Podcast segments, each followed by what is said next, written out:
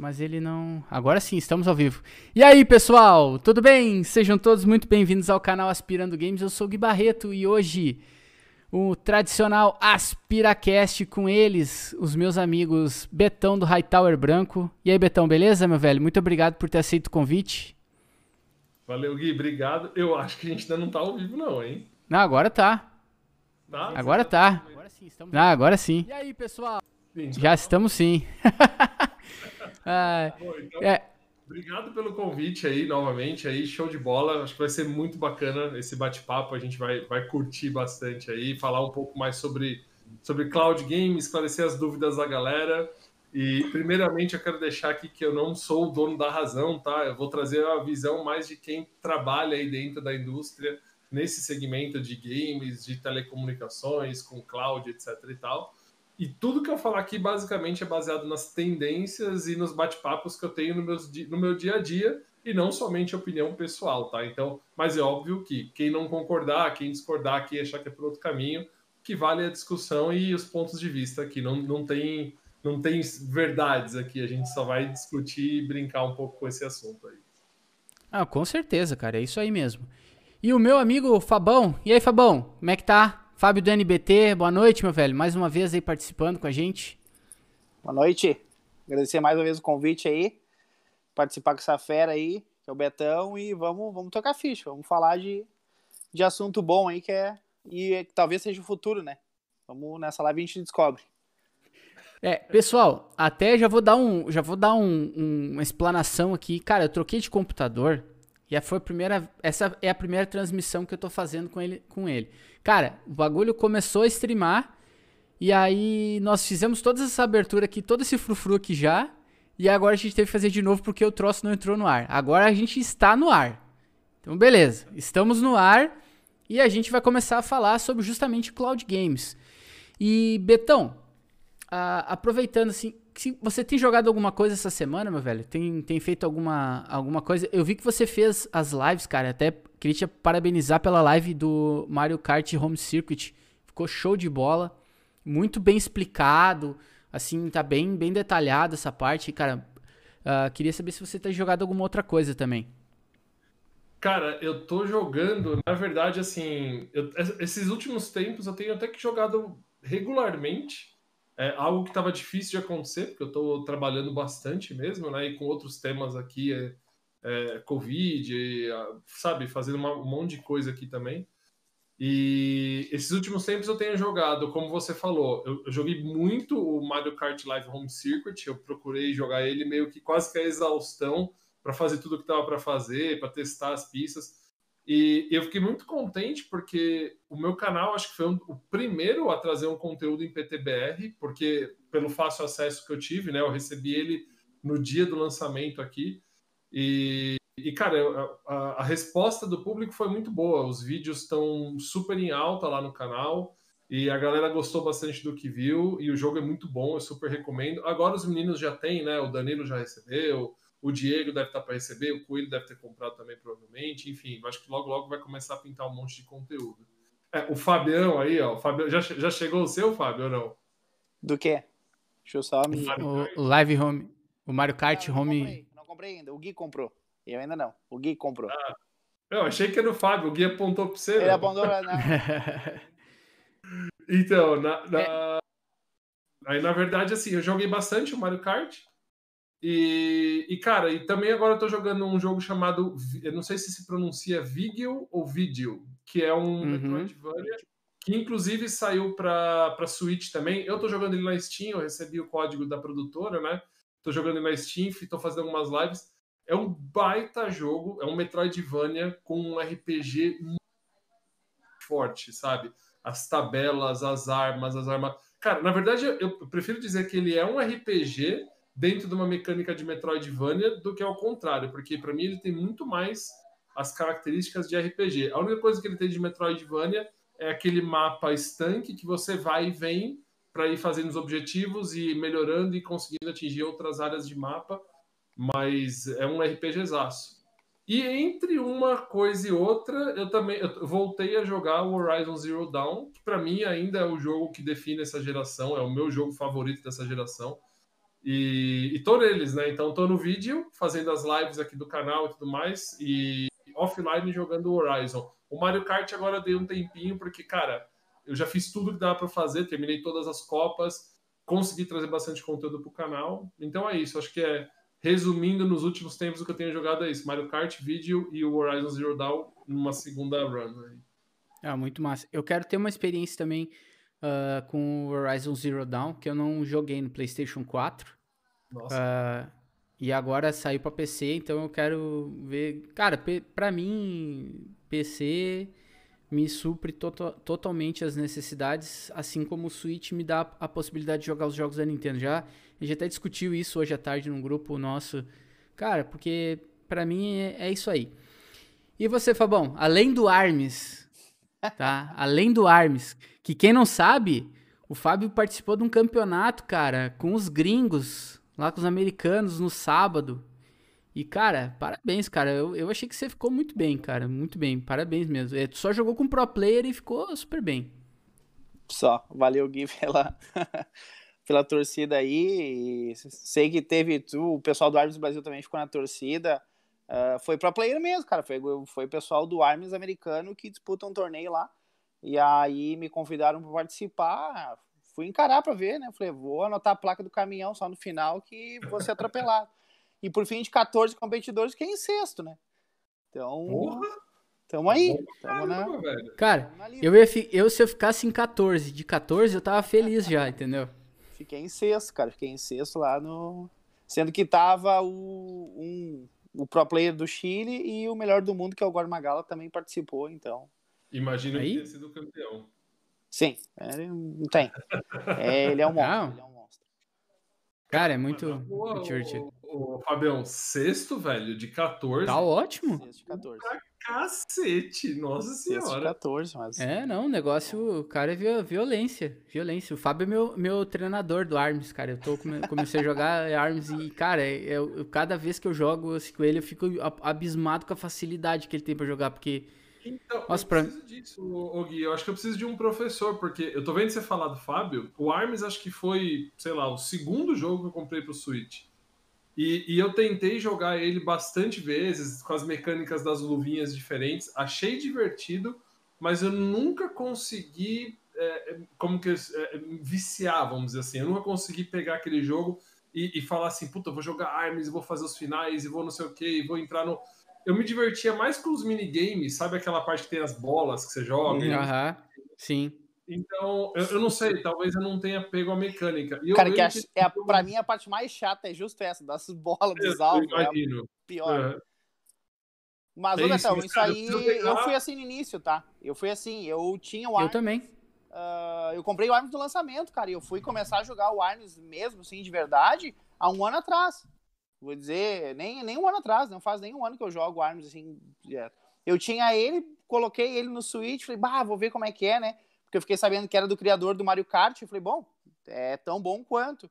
Aí joguei um pouquinho e falei, ah, boa, cara, né? não, é? não é pra mim. Isso que eu sou viciado em boxe, porque eu fui já fui lutador profissional. Então eu fiquei, pô, é um jogo de boxe, vai ser demais. E aposentei. Aí, um dia eu conheci o Colvara, que ele é do Arms Brasil, ele falou, meu, bah, vamos jogar e tal. Eu falei, tá, cara, vamos. E aí eu aprendi a jogar, meu, não largo mais de jeito nenhum. Talvez falte, falte isso, sim. É, talvez aprender as mecânicas do jogo é onde embala. Esse, esse é o ponto. Eu, eu pra luta, eu sou muito, muito velhaco, muito tradicional. Cara, eu gosto de Street Fighter e The King of Fighter e dos antigos. Eu não. Eu, eu acho que o único jogo que tem essa, essa questão de. Não que seja o caso de armas, tá? Mas que tem, por exemplo, a questão de combos e muitas sequências de golpes. O único que eu consegui me adaptar relativamente bem foi o Tekken, que eu joguei por um período e hoje eu não jogo mais. Mas assim, quando eu quero jogar um jogo de luta, por exemplo, eu, eu vou no Super Street Fighter, eu tenho no Switch aqui, eu jogo ele direto lá também. E, e é um jogo que me satisfaz. E, numa, e quando eu quero algo mais retrô, eu vou no The King of Fighters, o meu favorito é o 97. Então, cara, eu não, eu não consegui me adaptar a esses jogos muito novos, assim, tipo, Killer Instinct eu não jogo, uhum. é, Smash Bros eu não jogo, ARMS eu não jogo. Eu, eu sou, pra luta, eu sou um cara bem, bem velhaco. Tradicional. É. Não, é, não é velhaco, é tradicional, assim, é uma coisa que você está acostumado, né? É, é, o que eu acho legal do Arnold é que ele não tem esses combos de jogos de luta, entendeu? Essas coisas, ah, é pra trás, meia lua pra frente, ela não tem. É a combinação das é. luvas e saber como tu bater e qual horário que tu vai soltar aquela luva. Pronto. Sabe, sabe o que eu amo, Gui? Só mais esse comentário antes da gente entrar na pauta aqui, que eu sei que a gente. Claro. Não, não, vai lá. Eu adoro, eu adoro. Tenho camiseta, tenho pôster, Punch Out. Cara, Punch Out, punch out, punch out é demais. Fenomenal. Eu joguei muito do Nintendinho. O do Super Nintendo, cara, eu gastei o cartucho da locadora. Eu era um dos cartuchos que eu mais alugava. E muita gente não gosta, muita gente critica, mas eu acho o Punch Out do Wii sensacional. Eu, eu amo do Wii. Cara, o Punch Out do Wii, ele é lindo, graficamente falando, ele é bem cartoonizado, assim, bem cartunesco, né, tal.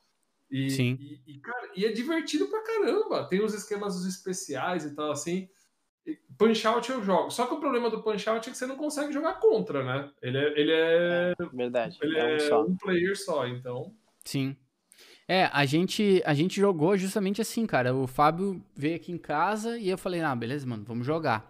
Aí ele começou a me dar as dicas, meu, assim, essa, ah, essa luva aqui é para isso, essa luva faz isso, essa luva faz aquilo. Aí, cara, eu comecei a entender o jogo. E aí, cara, quando tu entende o jogo, ele fica muito divertido, sabe? Porque, cara, ele, a, a, a o gráfico dele é, é, é muito legal. Ele tem um online muito bom. E ele é super divertido, então ele tem, tipo, tipo ele tem várias coisas for fun, não é só porradaria, sabe? Mas o legal é a porradaria. A trilha sonora é fantástica também. É demais. Exatamente. É Isso é verdade. É. Mas, pessoal, vamos entrar então na nossa pauta de hoje. E com isso, para quem não sabe, pessoal, o Betão ele mora na Espanha, tá? Ele trabalha com, com cloud games, então a gente tá, vai conversar hoje com uma pessoa que é especialista, tá?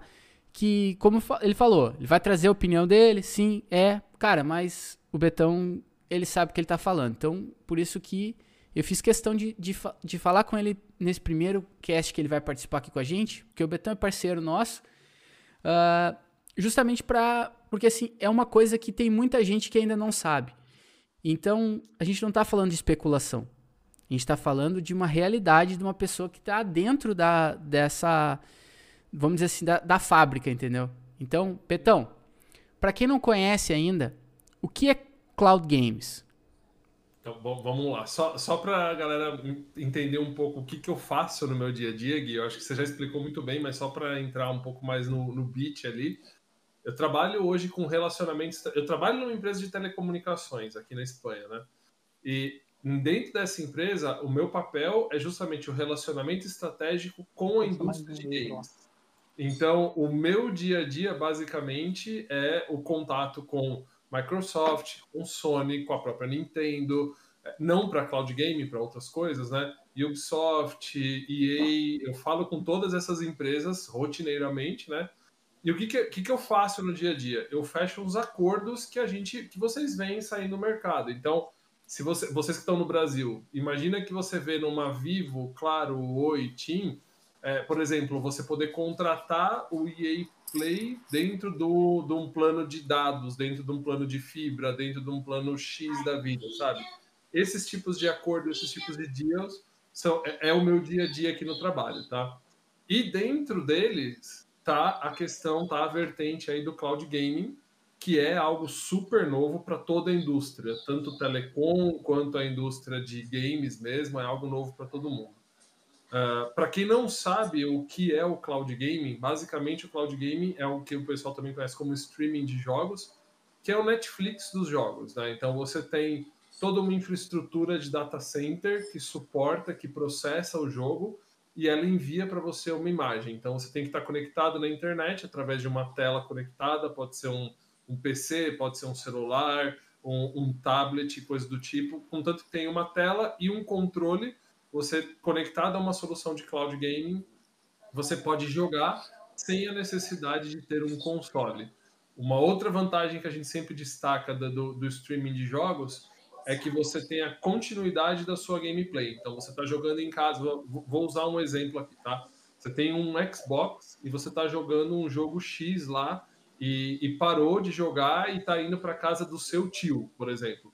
Você leva o seu celular, aí você acessa o Game Pass com a, a feature do xCloud, que aqui já é uma realidade, e você continua exatamente o game que você deixou no seu console, você continua no seu celular. Acabou a bateria do celular, você chegou na casa do seu tio, seu primo tem o PC dele lá. Você liga o PC dele, se conecta no xCloud e continua a jogatina no PC do seu primo, a mesma jogatina. E não é só o mesmo save, é, é o seu perfil que também está na nuvem, tudo que você faz está na nuvem. Então você tem essa continuidade. Você é o Play Anywhere e, e, e, ele chega a ser mais tem, tem, mais mobilidade do que o próprio Switch, porque o Switch você tem que levar ele, acabou a bateria, acabou. Uma solução de cloud você joga onde for, você joga no PC, no celular, no console, enfim, você tem todas essas possibilidades. Conceitualmente, Gui Fábio, é, é basicamente isso, tá? É o processamento de, de jogos na nuvem e você recebe esses dados numa tela e você pode jogar onde você quiser, seja no celular, numa TV, onde quer que seja. A gente, acho que a gente vai discorrendo um pouco isso por aqui, mas é a galera sempre fala da questão da conectividade, né? Porra, mas para isso funcionar bem, você tem que ter uma fibra de 1 giga, você tem que ter 5G com 10 milhões de gigas por segundo e tal.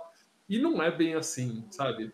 É, aqui a gente testa soluções, eu, eu tenho todas, né? Então eu, eu, te, eu, jogo Stadia, eu jogo xCloud, eu jogo tudo aqui. E o Stadia eu jogo a 4K na televisão de sala, da, da, da sala de casa. E o que ele consome de banda para uma resolução 4K é de 30 a 35 mega. Então, se você tiver uma internet estável, você não precisa ter uma internet extremamente veloz. Você precisa ter uma internet mais estável e que também tem um upload bom, né? Aqui a gente tem muita questão da internet, é, não é balanceada que é o termo, agora me fugiu a palavra, mas é uma internet que te proporciona a mesma velocidade de down para up também, porque é importante porque no cloud game você tem o input, que é o, o pressionar do botão, né?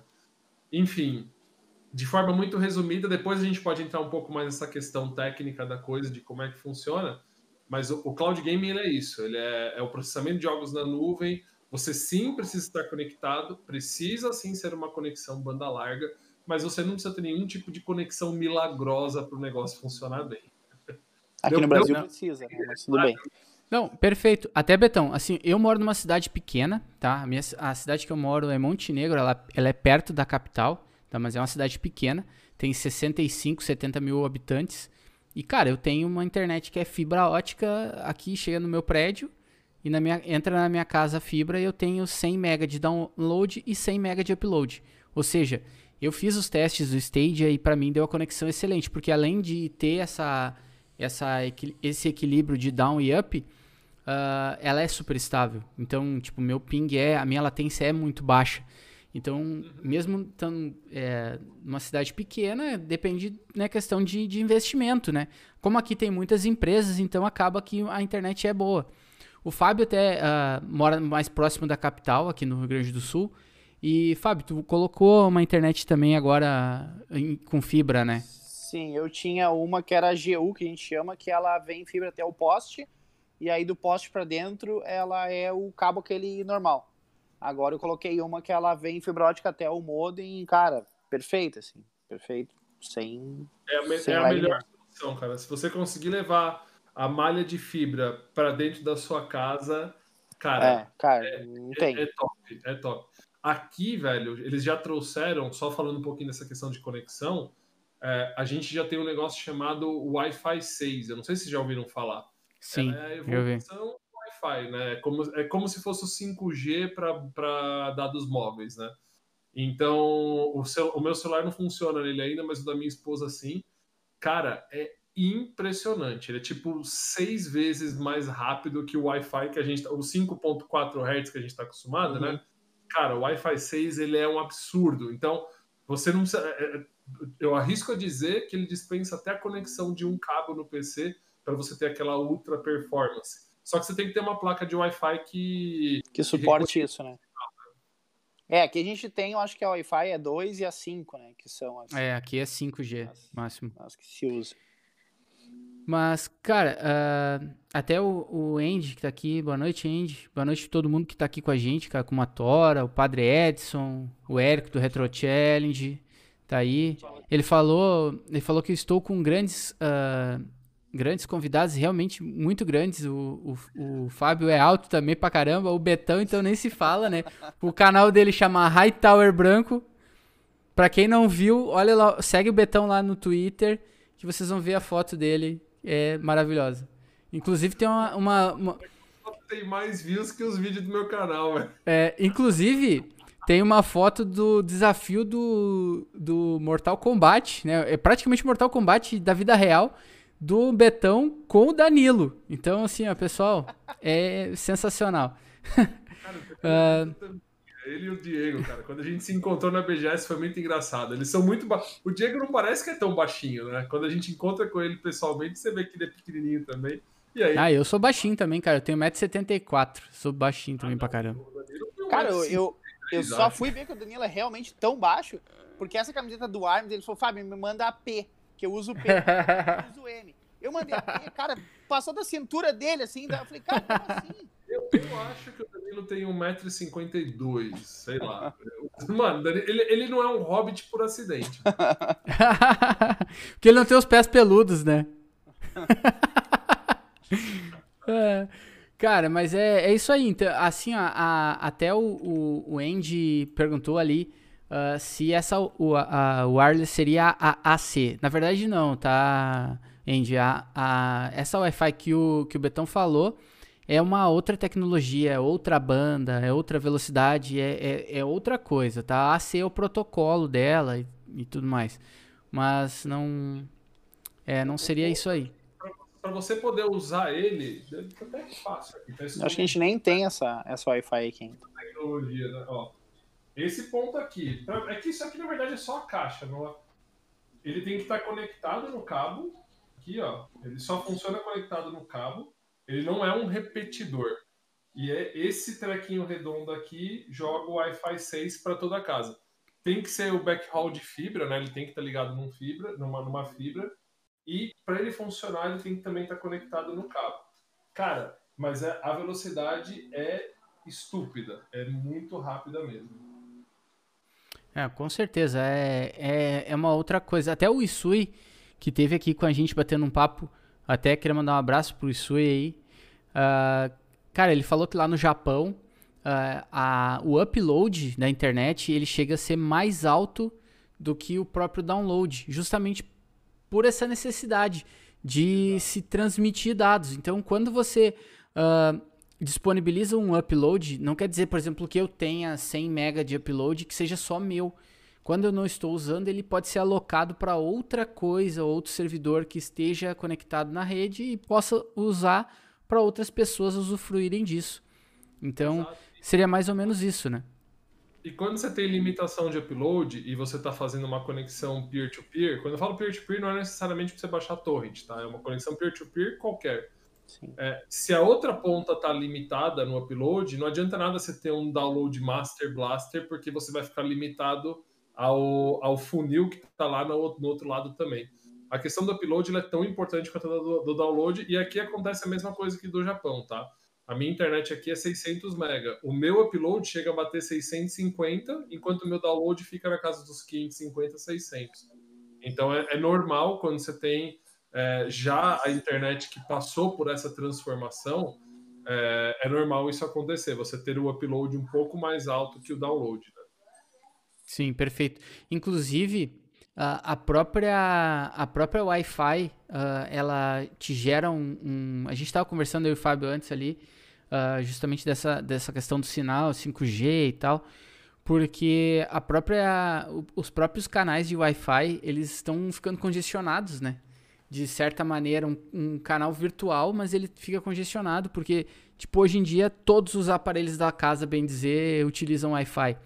Então, é natural que isso gere um, um, um gargalo, vamos dizer assim, né? Porque a, a, tecnologia, ela já existe há muito tempo. Então, quando você muda, uh, a, a, a banda acaba desafogando isso, né? Então, o ideal é justamente que a gente passe a usar 5G e, e assim a 5G vai, vai ficar gargalando também até chegar no Brasil. Sabemos que é difícil, então. O 5G, né? inclusive, é uma das principais apostas também para a questão do cloud gaming, porque assim, só uma, o conceito básico aqui, assim, quando a gente sai lá do 2G, da, da, das primeiras redes de celular, né? É, aquele sinal que a gente tinha era um sinal de voz, né? Por isso que você trafegava dado muito, muito baixo, em baixa velocidade, demorava muito, era muito limitado tudo. O 3G, ele foi o grande salto da internet móvel até hoje em dia, né? Porque você passa a ter uma rede banda larga dedicada a dados, né? Uma rede que não prioriza a voz, ela prioriza dados. Então ela vem um tubão que te permite trafegar muito dado ali. O 4G para o 3G ele não tem tanta inovação assim. Basicamente ele pegou um tubo, imagina, vamos fazer uma analogia com um tubo de PVC que passa uma litragem de água ali, metros cúbicos Perfeito. de água por segundo. O que o cara fez foi aumentar aquele tubo, né? Ele aumentou a polegada daquele tubo para passar mais água. São os dados que estão passando ali. O 5G, na verdade, ele não é um tubo maior ainda. O 5G ele vai te trazer mais velocidade também, mas mais do que isso, ele vai ser uma tecnologia inteligente. Ele vai trabalhar com quality of service, que ele permite você priorizar dados dentro da rede. Então você a, a sua internet, a sua rede, ela vai ser inteligente. Ela vai saber que dado que está trafegando ali e o que, que ela tem que dedicar mais banda e o que, que ela tem que dedicar menos banda. Hoje isso não acontece. Hoje é tudo no mesmo tubão ali, entendeu? Então, isso você mesmo que você tenha uma velocidade igual a de hoje, ou um pouquinho acima só, você ganha muito, porque os pacotes priorizados eles vão chegar mais rápido no destino. Então você acaba tendo uma sensação de velocidade mais alta, né? E o, o cloud gaming ele é uma das coisas que todo mundo discute muito para ser um dos pioneiros, um dos carros-chefes de 5G, porque ele demanda isso, né? A grande questão do cloud gaming é, é, é, o processamento do input, é, é, o pressionar do botão. O número mágico é 1,6 milissegundos. Né? A gente fala que quando fica abaixo disso, o jogador não sente o delay na tela. Então, quando ele manda isso para frente, ele processa esse dado e manda de volta, esse tráfego, esse percurso de de volta, se ele gasta menos de 1,6 milissegundo, tá lindo para você. Uh, e o 5G ele consegue propor, pro, proporcionar isso, porque ele consegue priorizar a ida e a, e a volta desse dado. Então, uh, muitas empresas de telco tão, têm fechado acordos com o Stadia nos países que ele está lançado, né? Com o próprio Microsoft, etc. e tal, para impulsionar o serviço de 5G através do, dos serviços de cloud game. Então, cara, compra o seu iPhone 12 ou o seu Samsung SX e, e, junto com eles você ganha, sei lá, seis meses de assinatura de um, de uma, de, de, um, de um Stadia Pro ou de um xCloud, coisa do tipo, sabe? É bem comum você ver as telcos que já tem 5G promocionando o cloud gaming junto com o serviço. Ah, perfeito. Até aproveitando nesse, entrando nesse, nesse assunto, Betão, uh, quais são os players que a gente tem hoje no mercado uh, disponíveis tanto assim, uh, aí na Europa, que tem todos, mas quais você acha que seja mais, mais promissores e que, quem sabe, logo teremos aqui no Brasil ou uh, né, de uma forma mais abrangente, vamos dizer assim, né, de uma, uma oferta maior, né? Tá, eu vou falar por ordem cronológica para a gente ser justo e, e, e, aí eu já dou minha opinião de qual que eu acho que é o, os que realmente estão para estourar, os que vão pegar, tá? Um dos primeiros serviços, e vou falar também só dos relevantes, tá? Você tem várias claro, de certeza. Mas os relevantes, a gente tem em 2014 o lançamento do PlayStation Now, que não deu muito certo porque eu acho que a Sony não soube se planejar muito bem. Então, ele, ele existe, eu uso. Hoje o PlayStation Now é um produto totalmente diferente do que foi lançado lá em 2014. Então, o que que, o, o que, que aconteceu? A Sony ela, ela lançou dentro de um, de um data center, acho que de uma forma menos priorizada de dados de processamento e tal, com uma biblioteca relativamente boa, porque a gente sabe que os exclusivos da Sony são muito fortes, né? Então, ela começou a trazer gente e o, o, o PS Now não respondeu da forma que deveria. Além do teste de ping, que muita gente não conseguia nem sequer assinar o PS Now, porque o teste de ping não deixava. Hoje você tem um PS Now que ele chupinhou um pouco do que é o Game Pass, onde ele permite você baixar jogos e jogar o jogo local no, no PlayStation ou jogar os jogos via streaming. E funciona muito bem, inclusive no PC. O modelo de assinatura dele é 9 dólares por mês, ou 9,90 dólares por mês, ou 54 dólares no ano. Então você tem modelo de assinatura anual, mensal tal. E o grande destaque é mesmo a biblioteca de jogos, né? Porque você pode jogar God of War, não o último, mas tem todos os God of War lá. Já teve Horizon Zero Dawn, já teve Spider-Man, Blood, uh, Bloodborne, tem muitos exclusivos da Sony lá. Tem mais de 200 jogos de Play 3 lá para você brincar também, então tem muita coisa. É um serviço bom, mas eu acho que ainda tem muita coisa para melhorar. Uh, você tem logo na sequência dele um outro serviço mediano chamado Vortex, que é uma empresa que geralmente fecha acordos B2B, onde ela traz essa solução para dentro de uma, de, de, uma empresa qualquer que pode oferecer isso para os seus clientes.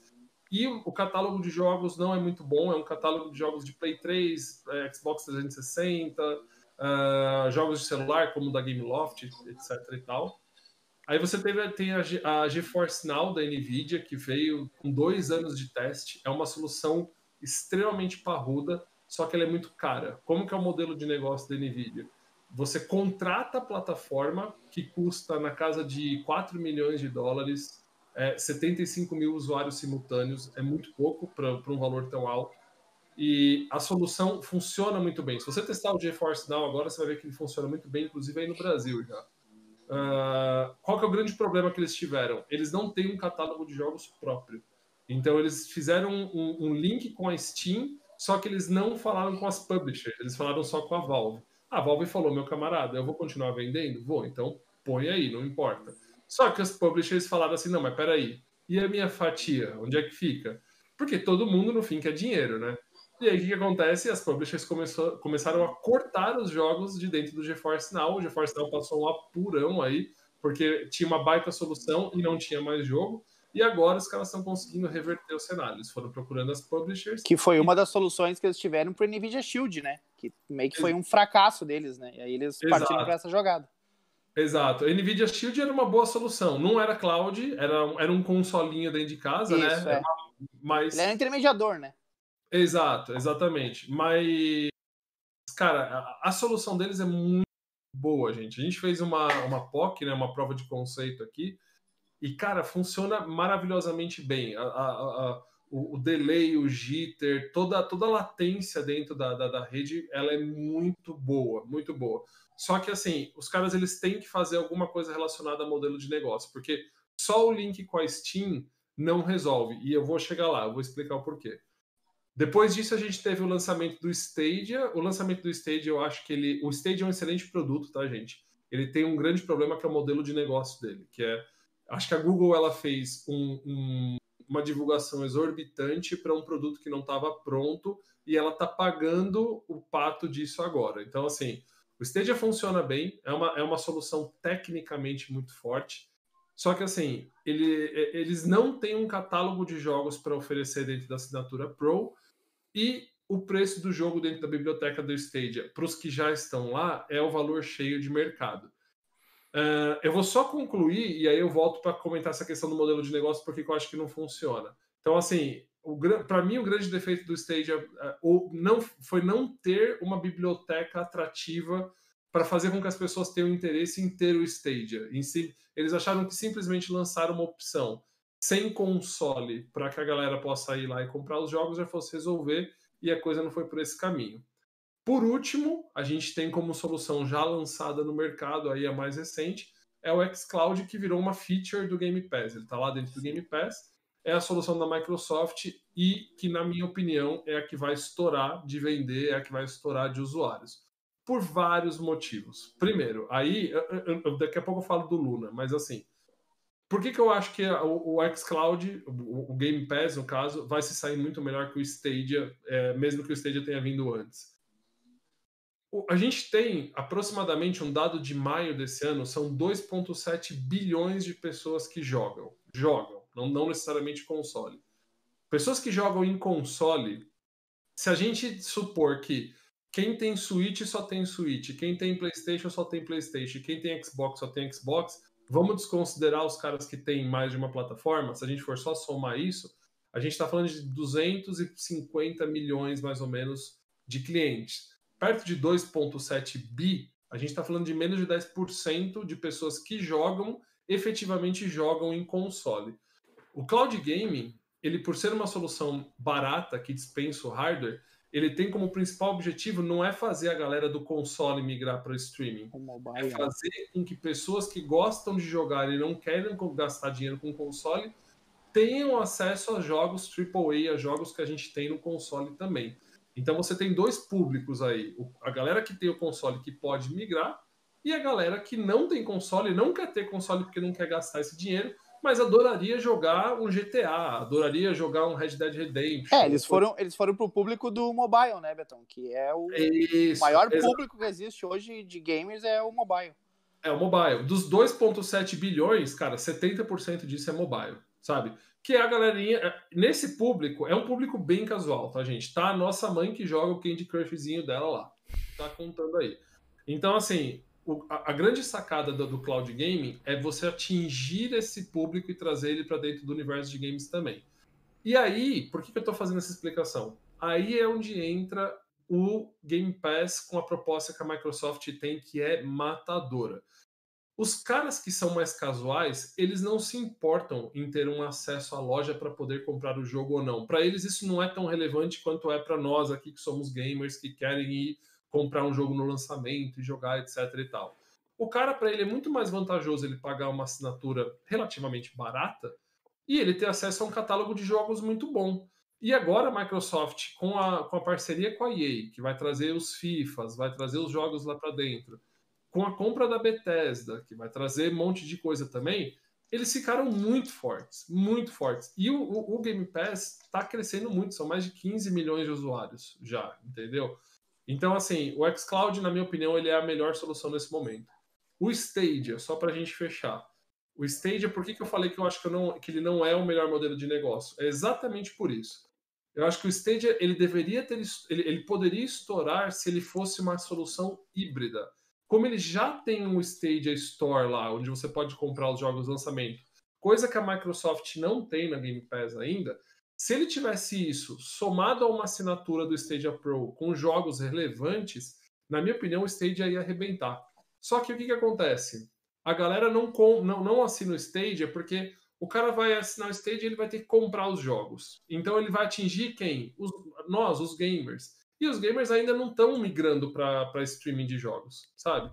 Então, assim, ele não está conseguindo capturar os gamers, que é um cara que, que é, ainda é o consolista, e ele não está conseguindo ser atrativo para a galera casual. Então a Google se perdeu um pouco nesse meio, sabe? É, talvez se ela tivesse uma proposta de jogos um pouco mais baratos na loja, coisa do tipo, poderia vender, não sei, estou supondo aqui. Mas ela teria que deixar o Stadia mais atrativo. O que eu percebo é um movimento, é um step back, né? A, a Google tá dando um passo atrás, porque ela percebeu que agora, com a chegada do Luna, ela vai ficar muito para trás, porque o Luna vai concorrer com o Game Pass fortíssimo e, e, eles não vão ter chance. Então, o que, que eu acho que a Google deve estar tá preparando agora? Eles devem estar tá preparando algum modelo de negócio onde eles vão trazer mais jogos para a assinatura do Pro e tentar ser atrativo em relação a preços com os novos jogos, tá? Uh, isso é um resumão, Gui, do, dos principais players e os modelos de negócio que ele tem e por que que eu Perfeito. acho que um vai dar certo ou não, tá? É que a Google oh. quis abraçar o, o, o, os, os, play, os, os gamers de console, né? E não conseguiu Sim. fazer isso, né? Na minha visão. O, o Betão, Betão e Fábio, né? Não sei se vocês acompanharam também. Agora eu não vou lembrar o nome do cara mas ele é da, da Stadia, cara. E ele falou que ele deveria. ele deveria. Uh, a, o, o Stadia. Os, streamer, os streamers deveriam pagar ROIs, tá? Teriam direito de, de utilizar uh, ah, para as publishers. E que o Stadia iria cobrar isso. Então, é, tipo, a, a, acabou re, revoltando a, a, a, grande maioria da galera, assim, né? Cuidado, Gui. Assim, do, do, do que você falou, tem só uma parte da informação que não é, não é verdade. O Stadia não vai cobrar nada, tá? A uhum. Google, ela falou. Cara, esse cara, eu não sei como ele ainda não perdeu o emprego, tá?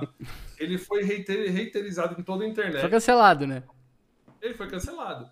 E a própria Google se pronunciou, falando uhum. que o que ele expressou ali é uma opinião pessoal e que não reflete o que a Google quer trazer para os seus clientes. Porque Cara, o, o Stadia já tá com a imagem meio fodida. Desculpa, não sei se posso falar palavrão aqui. Pode, pode falar.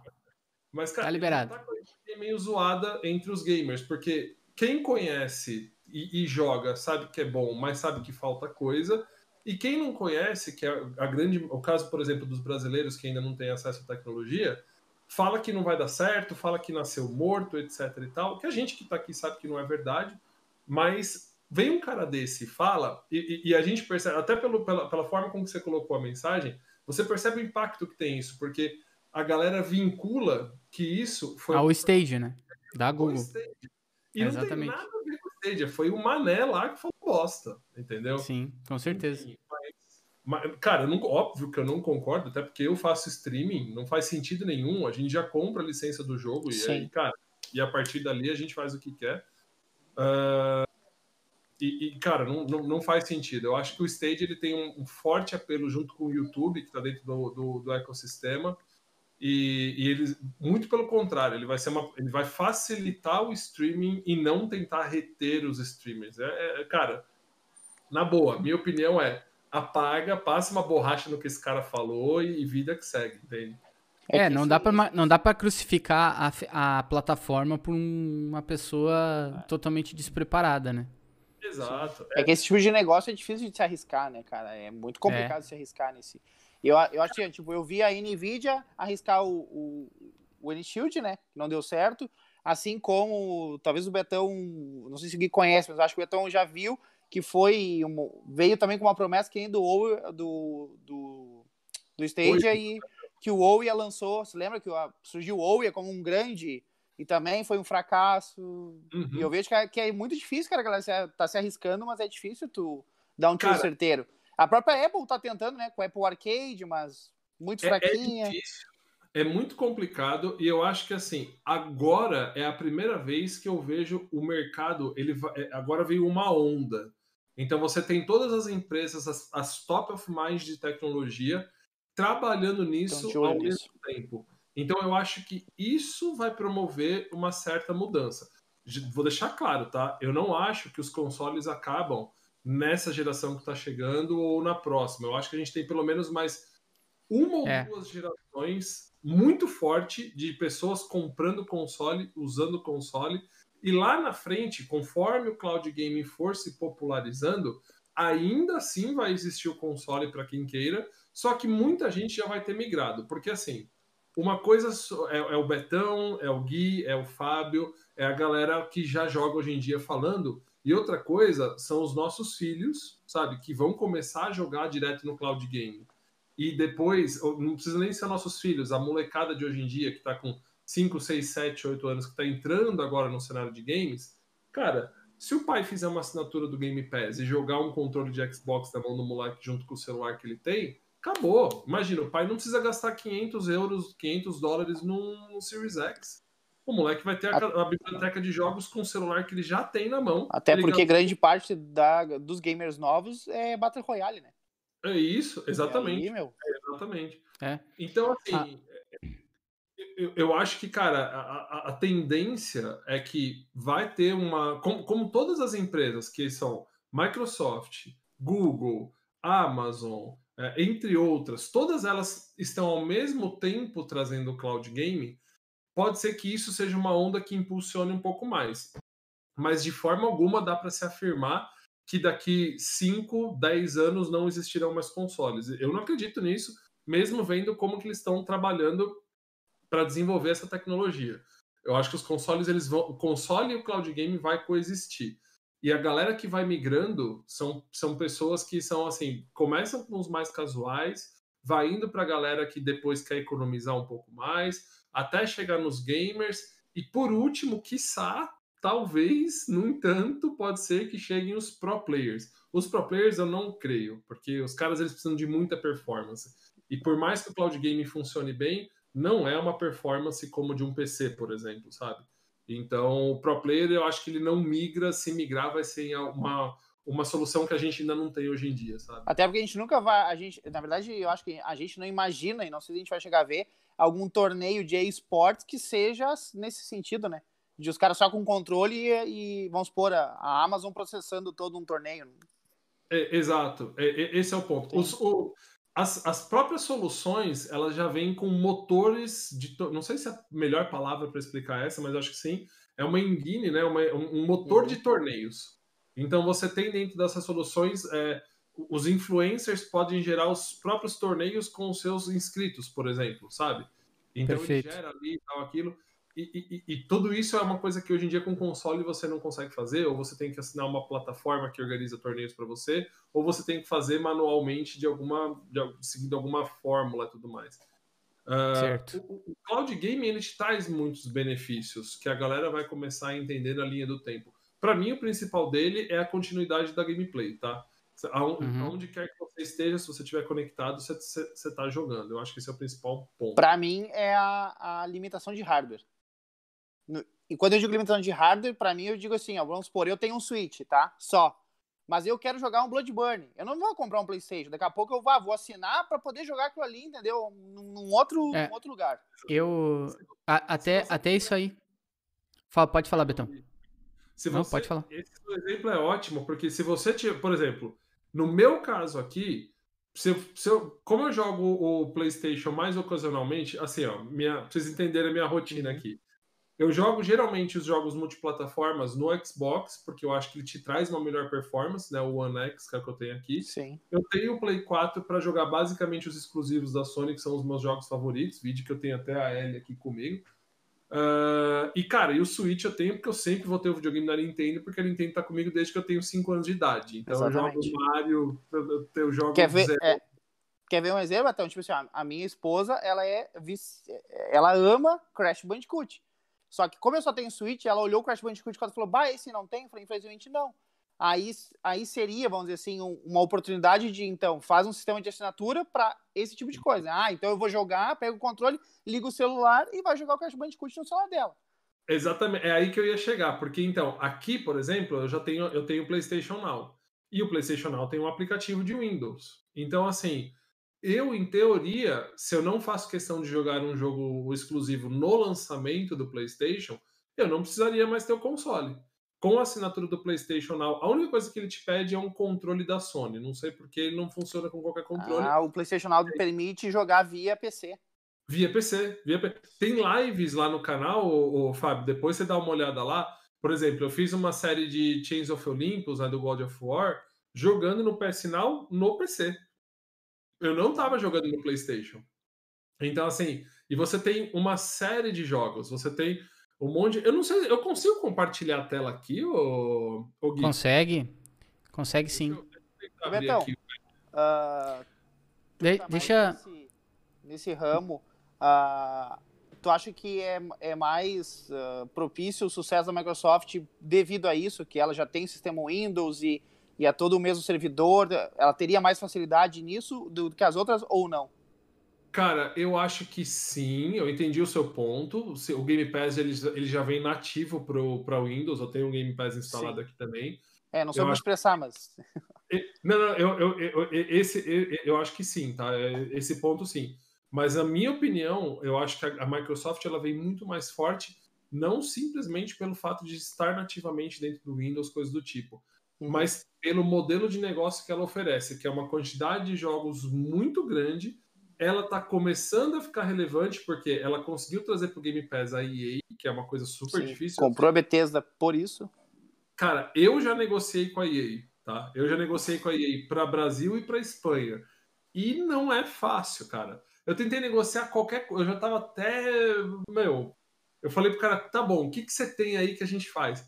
Porque assim, o que a gente estava tentando negociar era justamente assinaturas de EA Play. Esquece. Porque a, a Sony, ela é uhum. dona praticamente disso. Eles tem todos. A assinatura do EA Play, eles têm que pedir autorização da PlayStation, pra vocês terem noção.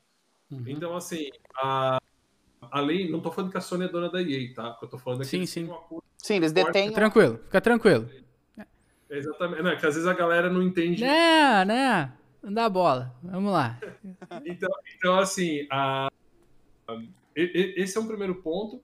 Outra coisa que a gente tentou negociar foi, por exemplo, clientes das, da nossa empresa ter acesso antecipado a algumas versões beta de jogos. Esquece que isso também está fechado com Microsoft, com Sony, com não sei o quê. É muito difícil negociar com a EA. Tá. E a Microsoft conseguiu trazer uh, os jogos da EA para dentro do Game Pass. Ou seja, a, a EA, ela basicamente abriu mão, entre aspas, porque ela tá ganhando dinheiro com isso também, mas ela deixou de lado, ela falou, cara, os clientes da Xbox, a gente está abrindo mão da assinatura do EA Play dentro do Xbox para colocar isso no Game Pass e ter um revenue share ali, ter uma fatia do, dos ingressos do que vai rolar lá, né?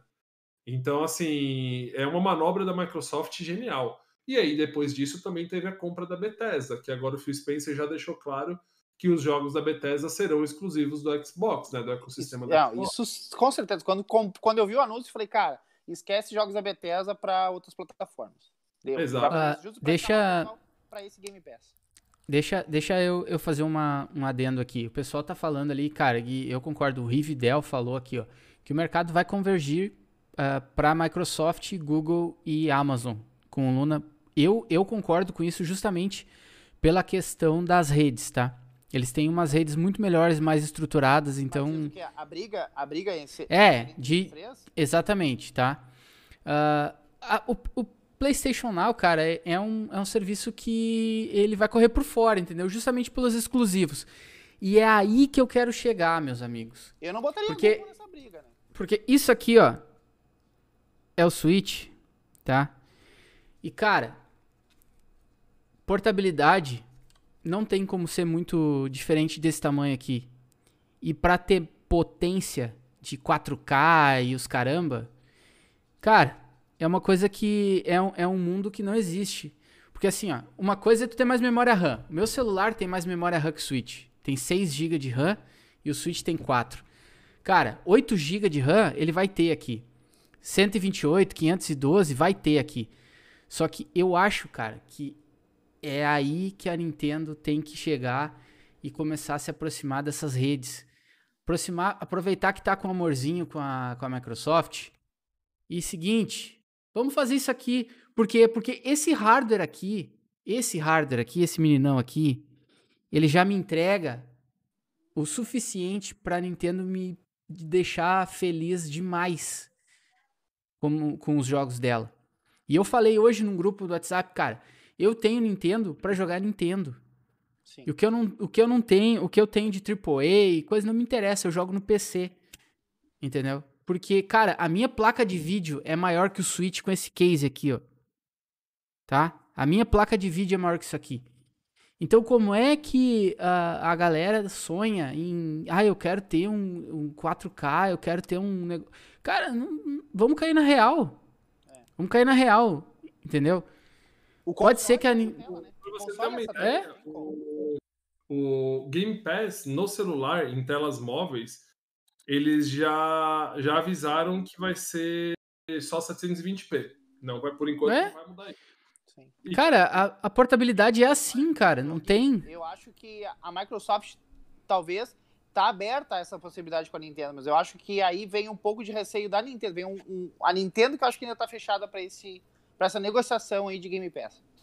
É, pode ser. Não é a Microsoft, eu acho que é a Nintendo, eu, cara, que tá. Eu também acho isso, tá? Eu acho que a Nintendo, pelo, pelos bate-papos que eu já tive com o pessoal de lá, eles estão preparando alguma solução deles, mas a Nintendo nunca vai abrir isso. É. Sabe? Vai ser, é algo muito, muito, muito sigiloso. Cara, pensa, eu... pensa a Microsoft, tipo assim, ó, vou entregar um Game Pass no console que mais vende, cara, que, que tá lavando a régua de vender. Para eles é um baita negócio. É, o que o Rive tá falando aqui, eu entendo. O Rive ele segue bastante meu trabalho nessa questão do, do, do cloud game, né? Ele tá sempre comigo lá no Twitter, ele tá também lá no canal. E, e ele é um cara que eu vejo que ele, ele tá muito antenado no, em todo, todo o cenário de cloud. O que ele fala aqui é uma coisa que o próprio Phil Spencer falou, né? Que a, a, a ele enxerga como os principais concorrentes do Xbox agora a, a, Amazon e o Google, por, por conta da questão do cloud game. Mas é também vai muito de uma questão de estratégia. A gente sabe que a estratégia que a Microsoft tra, é, é, traçou é uma estratégia de serviços, que é diferente da estratégia da Sony e da Nintendo, né? Então, assim, Uh, que isso vai acontecer, essa convergência para Amazon, Google e, e, uh, e, a Microsoft ter, ter o mercado convergir para isso, eu acho que é um movimento que deve acontecer, mas eu já até tive esse, esse bate-papo com o Rive algumas vezes. Eu não acho que é algo muito a curto prazo. E eu, assim, enquanto a Nintendo, a Sony e, o, e a própria Microsoft lançar console, vai vender. Principalmente, a gente, ó o efeito Switch, entendeu? A Nintendo às vezes dá as pisadas de bola dela lá, por exemplo, que aconteceu com o Wii U, né, e tal. Mas, cara, quando eles acertam a mão, você tem um, um, um efeito Super o Nintendo. O Wii não foi pisada de bola, cara. Foi a versão beta do Switch. É, cara. Foi só a versão beta. Mano, meu, então, assim, é, é um, que, que, que vai existir essa convergência, mano. Vai Ô, existir, Bet... mas que demora. Ô, Betão, deixa eu falar uma coisa. Na tua visão, o que que tu, o, o que que tu enxerga hoje o Stadia? Daqui a alguns anos? Que que, a, a, a proporção dele comparado com o Luna? Vamos, vamos, vamos botar mais, mais reto, assim. Bom ponto, ó. Eu vou, eu vou, eu vou inverter a ordem. O Luna. Tá. O Luna eu uhum. acho que vai ser talvez a melhor solução que a gente vai ter de cloud gaming no começo de 2021, quando ele chegar para todo mundo, né? Quando ele sair dos Estados Unidos e for lançado. Acima da Microsoft ainda. Eu, eu acho que sim. Eles não vão ser maiores que a Microsoft, sim. porque a Microsoft já tem um parque muito grande, né? A Microsoft já tem mais de 15 milhões no Game Pass, porque agora sim. existe xCloud. O xCloud ele foi inserido no Game Pass. Todo uhum. mundo que tem Pass sim. já tem xCloud. Já tem xCloud. E, enfim, o Luna, eu acho que ele vai ser muito bom, porque o Luna ele entra um pouco naquilo que eu comentei algum, algum momento atrás aqui, que é você ter uma assinatura de jogos muito forte. Ele, ele, inicialmente são 100 jogos que estão no catálogo. Dos 100 jogos, são jogos relativamente bons, são relevantes. E o que, que o Luna está fazendo? Ele está criando um esquema que eles estão chamando de channel, que são canais. Imagina o seguinte, vai, você vai ter a, a Ubisoft vai ter um canal dentro do Luna, a, ah, a vai ter um canal dentro do Luna, tal você tem uma assinatura inicial que custa hoje custa 5 dólares, tá? Esses 5 dólares ele te dá acesso a 100 jogos e nada mais. Você não pode comprar nenhum jogo e tal. Só que quando as, as publishers estiverem dentro do Luna com os seus canais, você pode ir lá e contratar um canal da publisher que mais te agrada. Então, por exemplo, eu quero contratar a Ubisoft para ter acesso ao Assassin's Creed, Watch Dogs, blá blá blá blá blá. Cara, você vai lá e vai somar o valor da assinatura deles à sua assinatura mensal. E você também tem os jogos do Luna mais os jogos da Ubisoft. E essa assinatura é uma assinatura que ela vai ficando mais gorda de acordo com a quantidade de, de conteúdo que você quer ter. Então é um catálogo que você monta, entende? Sim. É como se fosse Eu... um pacote de TV, né? Ah, tu tem ali os 100 canais, mas tu vai botar todos os telecine, todos não sei o quê. É, é, é, é exatamente isso. É exatamente isso. Você tem um pacote básico, que é o, a uhum. assinatura do Luna, e você pode ir incrementando ela com outras coisas. Uh, o Stadia é, é, é, assim, Fábio. Eu acho que, cara, é, é, até um ponto de discordância que eu e o Ribe a gente tem em algum, alguns momentos, que assim, hoje eu vejo o Stadia como, por exemplo, a terceira solução para o público, em termos de cloud, e que tem uma, uma, uma infraestrutura técnica e uma solução técnica que, que talvez, que muito provavelmente é a melhor de todas.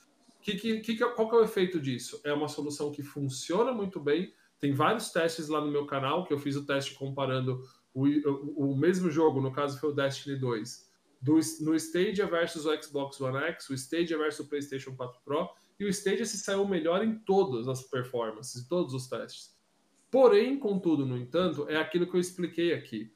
A Google ela se perdeu numa coisa. A galera ainda não está preparada para deixar o console de lado e, com, e, e comprar o Stadia para sair comprando jogos na, na, na, na, loja dela. Até porque o Stadia não tem nada de atrativo, você paga valor cheio nos jogos.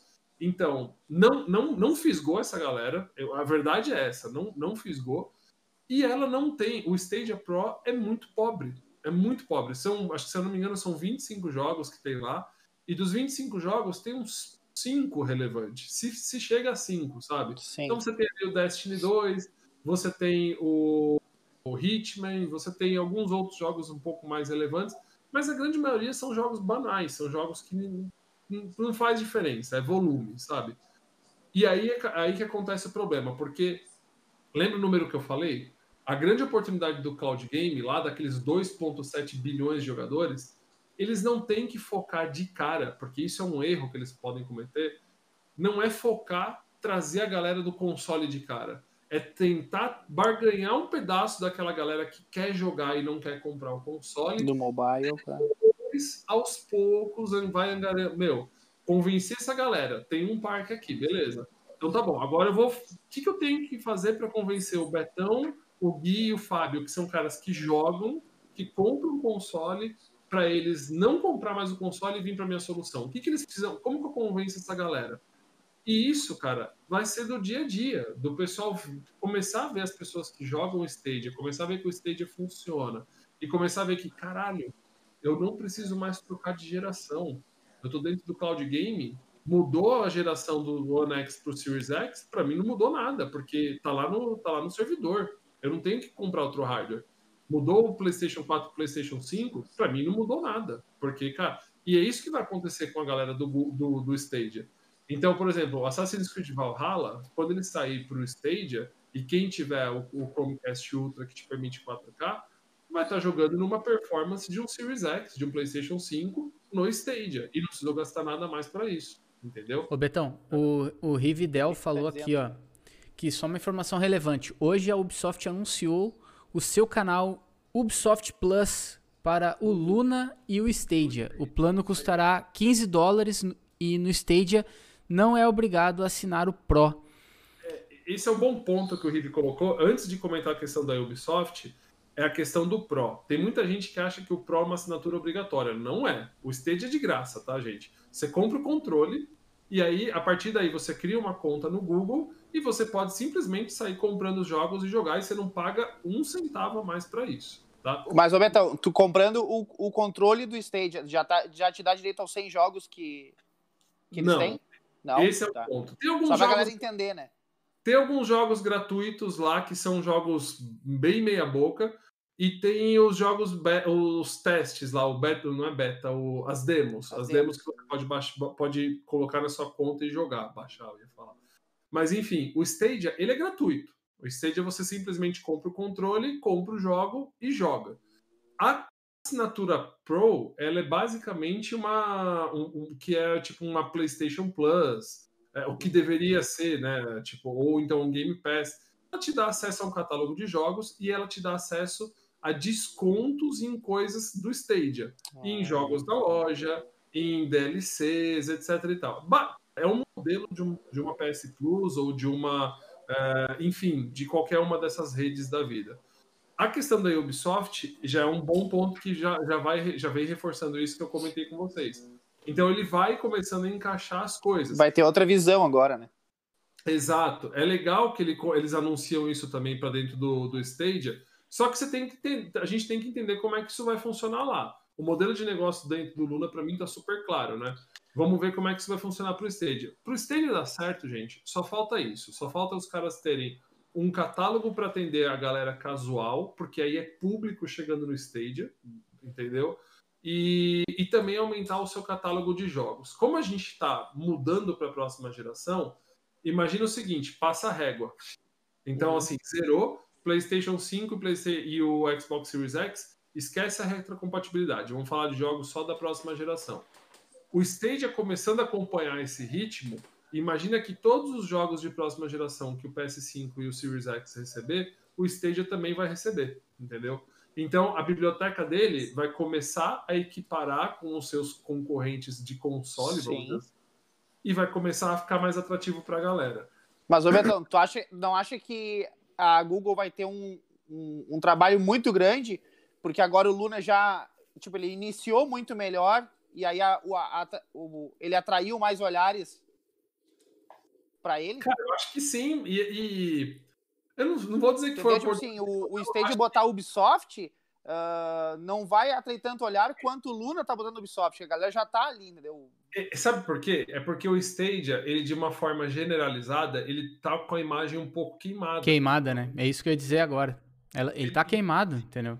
O que, que, que, pra, que, que acontece com o Stadia? A Google fez todo aquele alvoroço, falou, fez aquele evento, etc e tal, e demorou demais para trazer as coisas que ela prometeu. Atrasou muita coisa.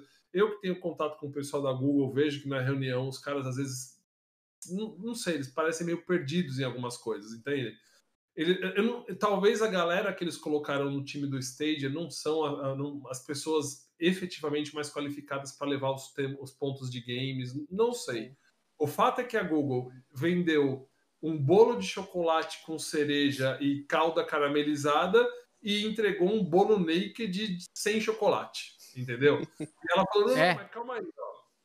Tá aqui, tá aqui a, a, a, a massa do bolo. Agora espera que eu tô preparando o chocolate. Aí ela veio e entregou o chocolate. Ah, agora eu já comprei a cereja, agora eu vou colocar a cereja. Ah, peraí que a calda caramelizada eu vou te entregar daqui dois meses. Então, tudo aquilo que ela prometeu, ela, ela, ela errou muita coisa e agora ela tá pagando o pato disso, entendeu? Porque eu volto a repetir aqui. Stadia é uma puta solução. Eu jogo Stadia e eu jogo Stadia jogos. Eu tô jogando Celeste. O Celeste Sim. entrou na Control Pro. Cara, quem já jogou Celeste sabe que o Celeste você tem que ter precisão, senão você não consegue jogar. Entendeu? Exatamente. No Stage e vai lindo. Aí, aí chegou a Amazon com um bolo, com um chapeuzinho de aniversário e com um cartaz de parabéns. E por que, que a Amazon fez isso? Porque a Amazon é a última a chegar na festa, entendeu? Mas, ô Betão, então, a Amazon processa isso como? Ela tem, ela, ela tem o sistema dela próprio? É no AWS. O AWS. É na rede deles. Sim, sim, e... não. Só por... É, então, é, é, é, no AWS. É que eu não sabia se eles tinham estrutura para isso ainda, entendeu? É, ó, vamos, só para vocês entenderem. A Google utiliza os data centers deles, Sim. só que eles, eles têm umas lâminas lá próprias para o Stadia, que não é uma arquitetura de jogos mesmo, é uma, é uma lâmina mais parruda. A, o grande outro ponto que o Stadia peca na minha, na minha visão é que eles trabalham com Linux, sabe? Todos os jogos foram feitos quando eles são desenvolvidos para Steam, eles são desenvolvidos para Windows, sabe? Então, isso dificultou também muito a questão dos catálogos, do catálogo do Stage crescer. É, o pessoal vai pensar que eu estou reiterizando o Stage aqui e não é isso, tá, gente? Só estou deixando claro. O... Claro que não, Betão. É Fica tranquilo. É Fica tranquilo. Então, assim, o Stage é uma baita solução que sofre com catálogo, sofre com serviço, etc e tal. E de repente sofre até com a equipe, né? Que nem você falou. Uh, justamente pela concepção. Tanto que, tanto que a, a, própria Google disse que vai dar um passo para trás agora para reestruturar muita coisa, né? Sim. Hum, e, e esse é o ponto. Esse é o ponto.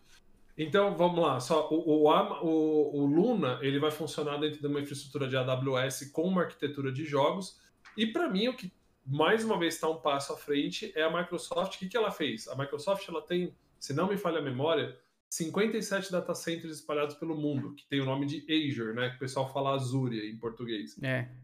O, o Azure, o que, que, ele, que, que eles fizeram lá dentro? Eles foram nas lâminas de data center, eles criaram uma arquitetura de Xbox lá dentro. Então imagina que o data center da Google virou, não todo, tá? da Google não, perdão, da Microsoft, parte daquele data center virou um Xboxão. Giga assim. Gigantesco, né? Uhum ele é, um, é uma arquitetura de Xbox. O que, que é, qual que é o efeito disso, gente? Todo jogo desenvolvido para o Xbox entra lá e funciona na hora. Perfeito. Não tem que fazer nenhuma adaptação. Entendeu? Então, assim, às vezes o pessoal não entende muito bem essa questão de arquitetura quando a gente fala.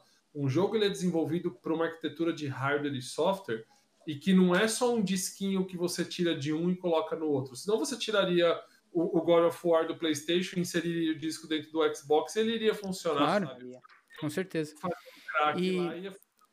e, e, Betão, aí eu entro no, no, no, último tópico, vamos dizer assim, uh, da nossa, do nosso bate-papo, que é o seguinte. O, o que a gente pode esperar do futuro desse serviço, principalmente aqui no Brasil? Porque a gente sabe que a, a realidade na Europa, na Ásia é outra vida, entendeu? Mas assim, tipo, aqui no, aqui no Brasil, a gente, já, a gente já falou, o Stadia é, é ótimo, você falou, os relatos que você uh, nos brindou aqui, cara, é, é, é uma coisa que, que é muito bacana. A gente já sabe que, tipo, é uma realidade. O jogo, o Cloud in Game é uma realidade, ou seja, ele funciona, tá? Uh, então, assim, o Stadia, xCloud e também o Luna agora correndo né, por fora numa novidade. Além, claro, PS Now. De repente, um Switch, um, um Nintendo Now, ou sei lá, um Nintendo Online uh, que possa vir. Né, o Nintendo Cloud, sei lá, o que vocês quiserem chamar aí. Uh, Super Nintendo Cloud, sei lá, o que quiserem chamar para de repente trazer justamente essas questões de serviço, porque a gente já sabe, a Nintendo ela não vai fazer. A Nintendo vai ficar com ela é ela é exclusiva. Ou seja, então, cara, eu, eu não consigo ver necessidade de, de novos, no, novos hardwares, assim, a não ser uma rede mais estruturada e a Nintendo ela, ela tem, ela tá engatinhando nisso ainda, a gente sabe disso. Uhum. Uh, então, uh, assim, pro futuro, Betão e Fábio, né? O que, que vocês acham que a gente pode esperar aqui, no, principalmente aqui no Brasil? E se são realmente essas três as plataformas mais uh, relevantes. É, relevantes, exatamente. As coisas assim, por exemplo, que a gente vai poder jogar. Porque, por exemplo, eu tenho um PC Gamer, o Fábio tem PC Gamer, ele tem o Switch e tal. Cara, eu não me vejo com necessidade nenhuma mais, entendeu? Eu consigo sanar tudo que eu preciso com isso. E o que, que vocês acham a, a futuro, assim, a curto prazo, médio prazo, né? Vamos falar nisso, a curto prazo e médio prazo, para que seja mais relevante justamente, principalmente aqui no Brasil.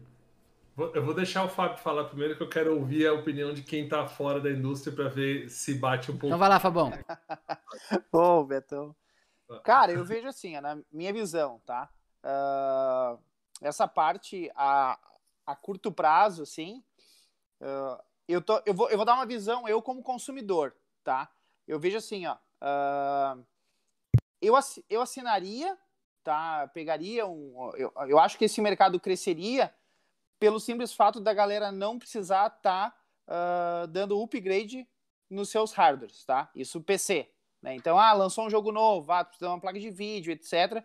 Então, tu vai adquirir um, vai ter que gastar com hardware para isso. Então, o sistema de assinatura supriria um pouco isso, né? E mobile também. Quem é de mobile, mas tem vontade de jogar um jogo, uh, vamos, vamos dar o exemplo aí do, do Assassin's Creed Valhalla, por exemplo, ah, eu tenho mobile, mas queria jogar. Eu gosto da temática. Então, assina para jogar. Isso eu acho que a curto prazo, talvez, uh, não mas a médio prazo, sim, eu vejo que isso cresceria bastante. Assim como eu não estou muito a, a, interativo com o, Ama, o Luna e o Stadia, mas pelo que o Betão falou, eu vejo que, cara, a Amazon tem tudo para disparar nesse ramo. Né? Uhum. Mas eu também tenho aquela minha visão como consumidor que hoje, eu sabendo da Microsoft, qualquer um sabe que a Microsoft tem servidor até aqui no Brasil, que talvez esse, esse serviço seria muito melhor para nós brasileiros, pegando Isso. o da Microsoft. Uhum. Então, esse é o meu ponto de vista, mas vejo assim, ó, talvez o xCloud a curto prazo e o Luna a médio prazo, para nós brasileiros.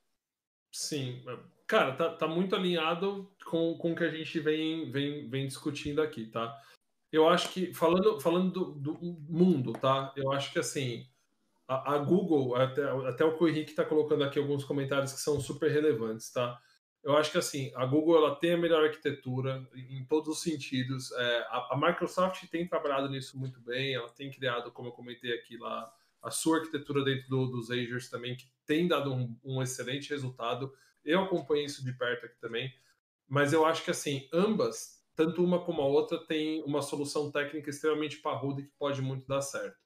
É, o que eu acho que eles. Eu, eu acho que assim, daqui a alguns anos o que a gente deve ver é um Stadia com um foco mais amplo, um Stadia que já começou numa linha onde tanto o Luna quanto a Microsoft querem chegar, que é poder prover uma loja para que o gamer compre o jogo que o jogo que ele quer dentro da solução de cloud. O Stadia já tem isso pronto, tá?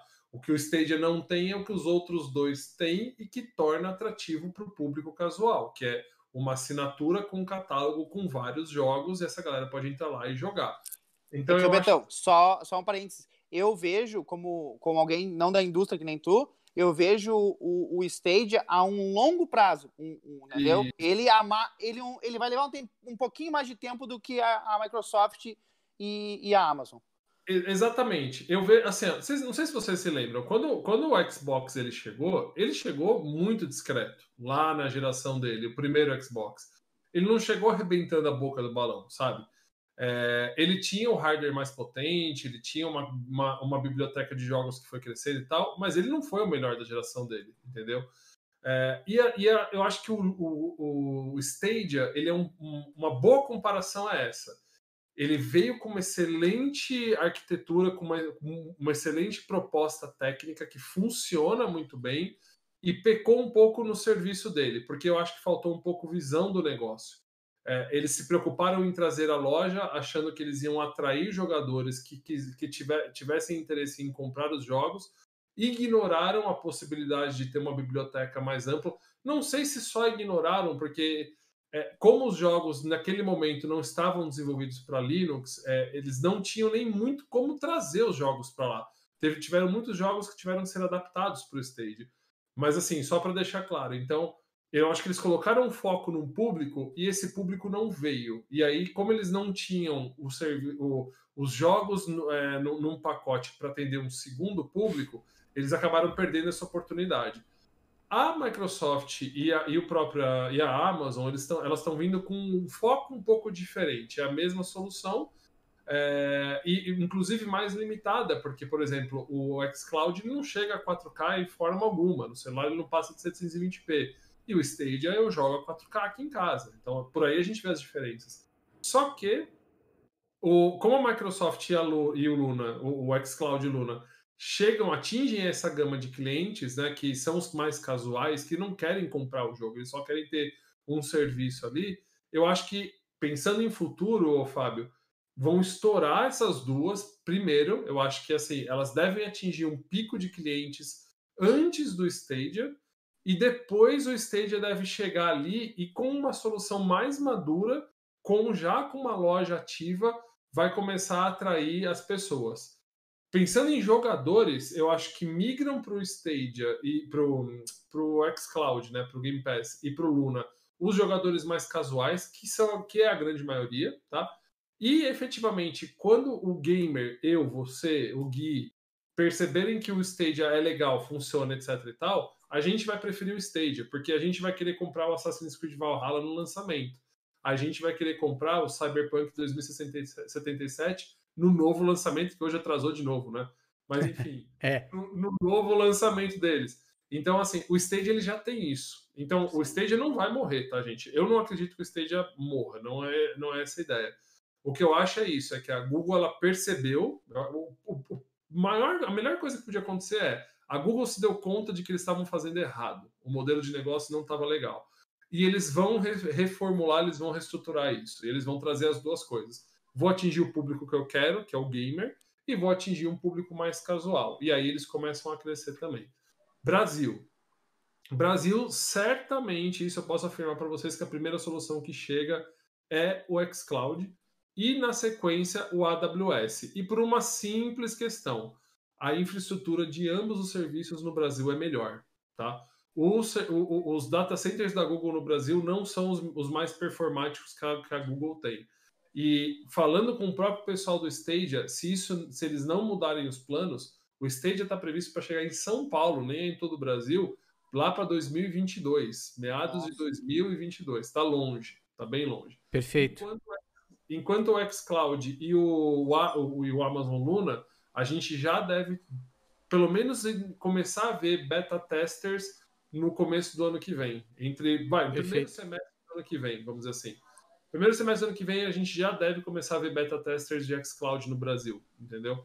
O Luna não dá para saber ainda, apesar de o AWS no Brasil ser muito bom, Sim. mas eles não estão dando um cheiro. Eu não sei quando que o Luna vai estar aqui em Madrid, para você ter uma ideia. Então não dá para falar de Brasil. É, eu acho que foi o Henrique que comentou ali que quando eu comentei do da, do, da Microsoft ter os servidores aqui, ele falou: "Não, mas as três têm". Só que eu quis dizer no sentido dessa estrutura, entendeu? Porque eu sabia que a Amazon e a Google para isso ainda não estavam então foi isso que eu. Sim, sim. Não, a gente. É, a gente. E essa linha de, de, de, pensamento do, do Betão ali, que ele falou do Stadia, na minha visão, tá, Betão? Eles vão fazer. O, o que eu imagino que seja a briga, isso no futuro, é assim, ó, Amazon e Microsoft já com o seu público, né, mantendo aquela galera, e aí o Stadia dando uma curva falando assim, olha, tô te apresentando uma nova geração disso. Daí, uhum. Aí a galera já tá acostumada falar, não, não, então vou pro Stadia porque agora o bicho pegou, agora sim tá. tá... Mas olha, olha só. Olha só. A, a, a, questão, a questão também tem uma coisa que, que é interessante a gente relevar: é o seguinte. A Sony tem tomado prejuízo com a venda de hardware. Ah, todo Faz, ó. É. Tirando a Nintendo, o resto tudo toma é. preju. prejuízo. E eu te digo o seguinte, meus amigos. O Betão, que tem PlayStation e tal. Cara, eu vi muita gente uh, jogando o The Last of Us Part 2 e, cara, drenando o jogo, platinando em duas semanas e já vendendo. É. Cara, não seria muito mais inteligente para a Sony, com esse poderio de exclusivos que ela tem, disponibilizar isso como uma joia, como um tesouro, assim, ó, eu vou, eu quero, sei lá, o, o que melhor me entrega a performance na Europa é o Stadia. Então eu vou pegar com a Google, vou sentar e vou dizer o seguinte, meus amigos, ó, eu vou alavancar vocês e, cara, vocês vão, eu vou quero vender os meus jogos aqui. Cara, eu acho Mas eu que... acho mais fácil a Sony entrar na briga do que ela vender os exclusivos é, dela. É, mas é, mas é porque eles não vão querer dar o braço a torcer, mas pensando pelo lado. Uh, pelo lado de, de coisa, né? Quando a gente conversou com o pessoal da Amazon no começo desse ano, foi acho que março, foi um pouquinho antes da pandemia. A gente teve um bate-papo com o pessoal da Amazon e a gente tentou entender como é que eles estavam. A gente não sabia do Luna, a gente sabia que eles tinham um projeto de cloud game e a gente estava querendo entender melhor como é que estava funcionando e como é que a gente poderia colaborar nisso como, como uma telco, né? Uh, e o que eles comentaram para a gente é que eles tiveram a, a Sony chegou para a Amazon para tentar trazer uma tecnologia nova para o PlayStation Now dentro do AWS, com uma reformulação, etc e tal. E a Amazon falou não para a Sony, cara. Ela falou não, Nossa. aqui não. Aqui a gente vai ter a nossa solução é, você pode contratar o AWS como qualquer pessoa. O Betão, qualquer um pode contratar o AWS. Mas não vai ser um, um serviço powered by Amazon. Vai ser uma contratação B2B, né? Ali você vai, contrata e, e monta sua. Então, assim, eu não acho que a Sony vai fazer isso com os exclusivos dela até a água bater na bunda, entendeu? É, é, a mesma coisa que a gente chegar para a Nintendo e falar, a Nintendo não quer desenvolver uma solução dela e, e falar, ô, ô, Nintendo, vamos colocar o, o Mario Galaxy, o Mario Odyssey 2 ou o Zelda Breath of the Wild 2 dentro do, do Stadia para alavancar o Stadia. A Nintendo nunca vai fazer isso, entendeu? Então, assim, eles vão desenvolver, eu acho que eles vão evoluir as soluções deles, e essa geração vai dizer muita coisa pra gente na questão do cloud gaming, sabe? a gente vai ter que entender como que vai performar os consoles, como que é a... o mundo mudou muito, né, gente? Então, assim, Sim. Hoje em dia, vamos lá, se a gente voltar para a era, não sei, Nintendo 64, PlayStation 1, até a geração do Xbox, do primeiro Xbox, do Play 2, do, sabe, a gente tinha um, um universo de, de gamers que eram críticos dentro da sua bolha, dentro do seu universo, não tinham muita voz, e o mundo era regido mais ou menos de acordo com o que as empresas queriam e acabou. Hoje em dia, todo mundo tem voz com a internet e a comunidade gamer ela se tornou uma comunidade muito ativa em todos os sentidos. A comunidade ela influencia o que acontece na indústria. E isso é um fato, tá? Então, assim, a galera vai entender como é que vai, vai funcionar essa, essa tendência do, do, dos consoles de nova geração, do Play 5, do Xbox Series X, os serviços de cloud correndo aqui de lado, paralelo a eles, né? E, e muito desse comportamento vai ditar o que deve vir para o mercado depois. Porque, por exemplo, se a Ubisoft perceber que ela está ela tá conseguindo ter mais lucro nas soluções de cloud do que nos consoles, ela vai migrar. Ela pode, de repente, chegar até e falar assim, cara, eu não faço mais mídia física. Para mim, não compensa mais criar Exatamente. uma... gastar dinheiro com caixinha, com encarte, com a mídia a partir de hoje, meus jogos são 100% mídias digitais, entendeu? Esse tipo de movimento, que é, algumas já vêm tentando fazer, eu acho que nessa geração vai, a gente vai começar a observar isso muito mais do que em qualquer outro momento. E... Tudo por causa da comunidade, né, Betão? É, cara, é porque a, gente. Vamos lá, se a gente não comprar, é, eles vão fazer outra coisa para fazer Sim. a gente voltar a comprar. É, é, eles dependem de nós, essa é a grande realidade.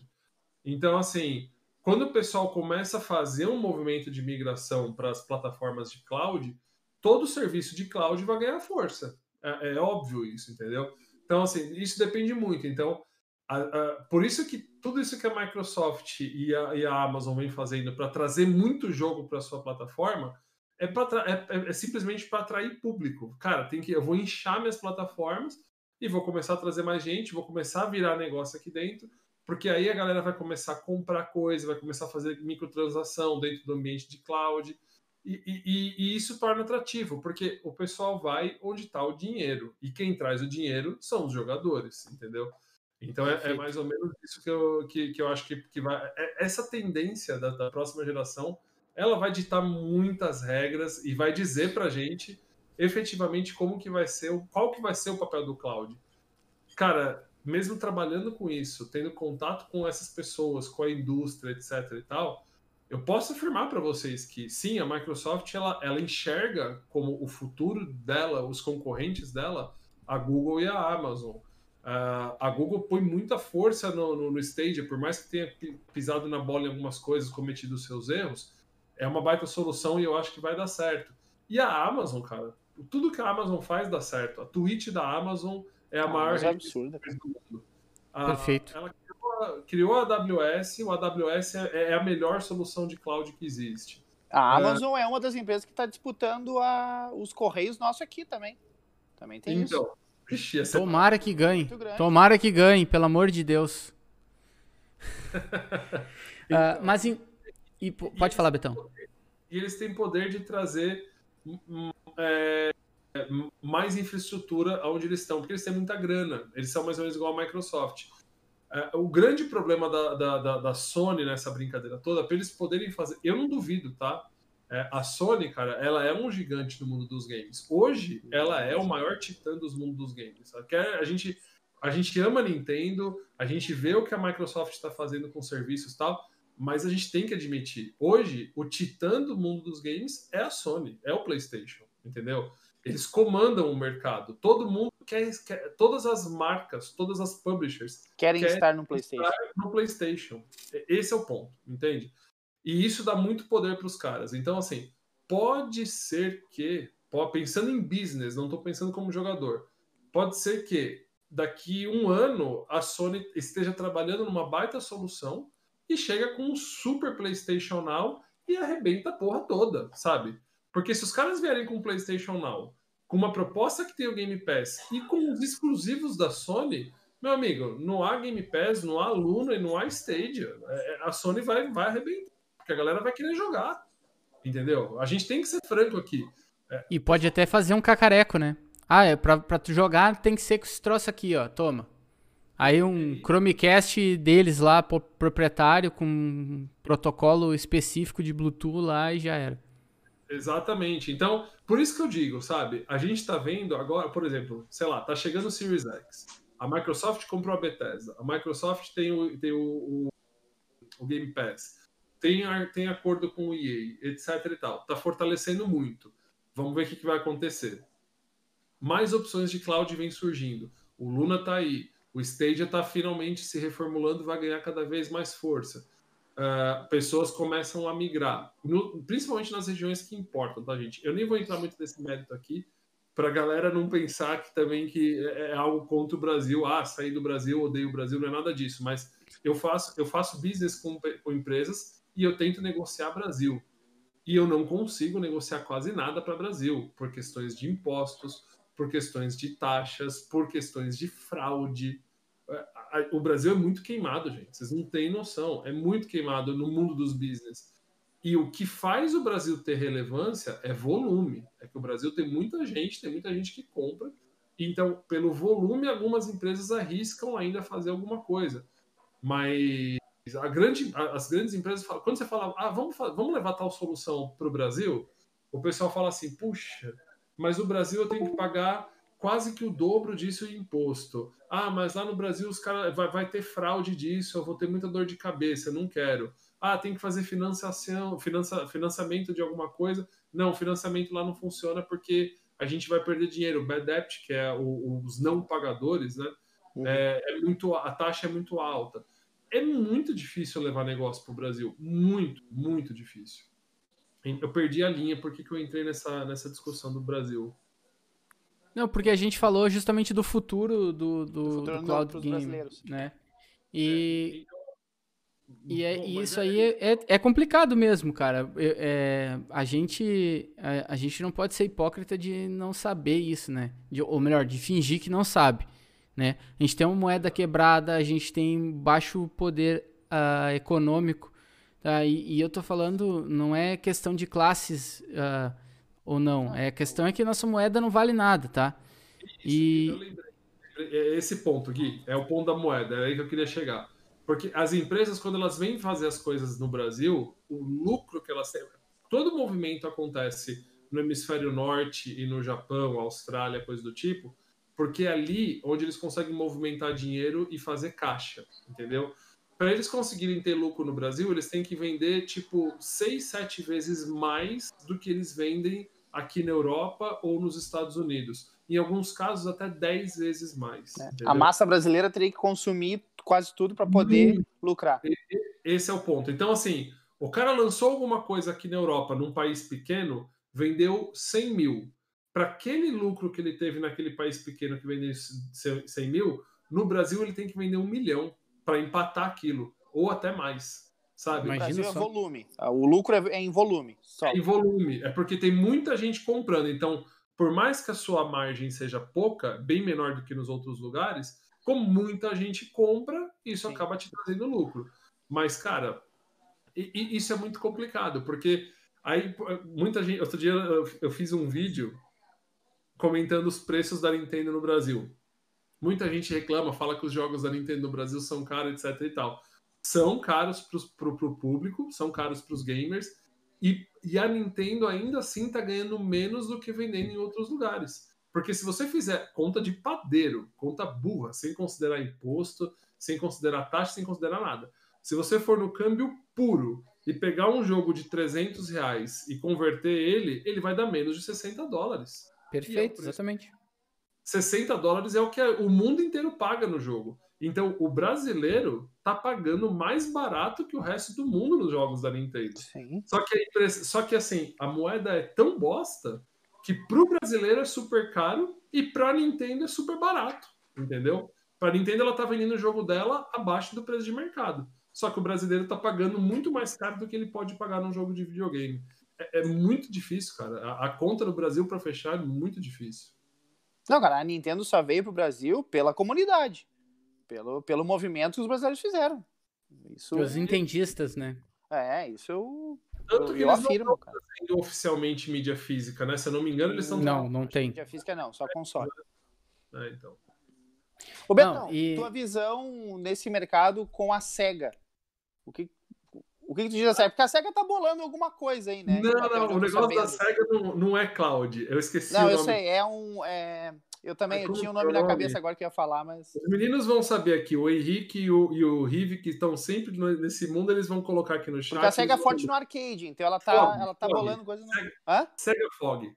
Isso, o Fog. Sega, o Sega Fog, na verdade, ele não é um cloud. Ele é, é, é ele, ele usa o processamento dos arcades, né? Porque lá a SEGA no O Isu explicou isso numa live lá no meu canal. Eles dominam o arcade. Eles dominam os arcades, tem muito arcade centers lá no Japão e eles usam o processamento desses arcades para gerar dados e para gerar é, poder computacional e eles vendem esse poder computacional. Só que eles vendem isso dentro do Japão. Não tem nada a ver com cloud gaming, tá? É, por exemplo, é, é quase que vender poder computacional de um, de um data center, sabe? Então, assim, a, a SEGA ela gera isso, ela fala, gente, eu tenho capacidade de gerar um processamento de X. Eu só uso 10% desses processamentos quer comprar os outros 90%? Eu te vendo. E ele vende poder computacional para outras empresas. Basicamente é isso que o Fog sim. faz. Não tem nada a ver com cloud game. Não, sim, só quis botar o ponto da SEGA, porque como a gente está falando das, das empresas sim. grandes, é. a SEGA tá aí que. Perfeito. É, então. ela é uma gigante lá, né? Então, então chegando. Então chegando no. Tá no... A, a, nuvem de uma, forma, de uma outra forma comercial, né? Isso. Então chegando, então chegando no ponto que a gente quer pra, até para a gente poder encerrar a live aqui, uh, Cloud Games, a gente sabe que é o futuro. Só que, infelizmente, uh, não tão. Uh, ou melhor, um futuro um pouco distante da nossa realidade, uh, principalmente aqui no, aqui no Brasil, porque a gente tem essas, todas essas dificuldades que a gente apontou durante toda a live, né, de, de saber que o nosso que o nosso país, infelizmente, está com uma economia quebrada e, infelizmente, a gente acaba, acaba sendo penalizado por esse, essa série de coisas, né? A economia, eu acho que ela vai ter dois papéis. Ela, ela prejudica as, as empresas de chegarem no Brasil mas ela talvez seja também um dos fatores que ajude a impulsionar isso, porque a partir do momento que as empresas estiverem aí, que a solução estiver aí, e as pessoas começarem a perceber que ela precisa, ela pode comprar um controle do Stadia é, que vem lá com o Chromecast, ela vai gastar X e ela não vai precisar comprar um hardware, ela não vai precisar comprar o Xbox, o PlayStation que custa 5 mil reais. ela vai optar, né? Cara, muita gente pode adotar isso como, como a sua solução de videogame, entendeu? A, o principal ponto é, funciona. O pessoal começando a se convencer de que funciona, eles vão falar assim, então tá bom, quanto que custa para eu ter o Stadia? Ah, o Stadia me custa, o controle, sei lá, custa 30 dólares, que vai dar uns 150 reais, 300 reais, vai na pior das hipóteses. Uh, e quanto que custa para mim ter um console que eu vou rodar os jogos que eu rodo no Stadia? 5 mil. Reais. Entendeu? Então, beleza. Então eu vou, eu vou dar uma chance. Eu vou gastar 300 reais no controle do Stadia, que já vem com Chromecast Ultra e tudo mais, não sei o quê. Vou lá na loja do Stadia, vou começar a comprar meus jogos. A galera vai perceber que eles não vão precisar comprar um hardware extremamente caro e eles vão ter acesso aos mesmos jogos que esse hardware extremamente caro fornece. Custo-benefício para o brasileiro vai ser mais interessante. Né? Exato. Vai, não vai, não vai E outra, o, o Stadia, por exemplo, vou indo nessa linha, você não precisa contratar mais nada. Você não precisa contratar um Stadia Plus, você não precisa contratar um Stadia Live, que é eu tô fazendo a referência a PSN Plus, etc e tal. Você contrata o Pro se você quiser, entendeu? Do contrário, é basicamente criar a sua continha lá e se divertir, comprar E tu vai ter sempre o jogo atual, né, Betão? Porque a, a Google mesmo que vai adaptar o, o, o hardware dela para processar o novo, o novo jogo, né? Exato, Perfeito. Exatamente. Então eu acho que assim, né, né, no meu ponto de vista, é, a economia brasileira ela vai jogar contra até um certo momento, que é a, a entrada das empresas que fornecem essa tecnologia. A partir do momento que a tecnologia estiver estabelecida, a economia vai jogar a favor, porque aí ela, a galera vai começar a perceber que eles têm a possibilidade de ter um videogame na casa deles sem ter o console, ou seja, sem o gasto do console.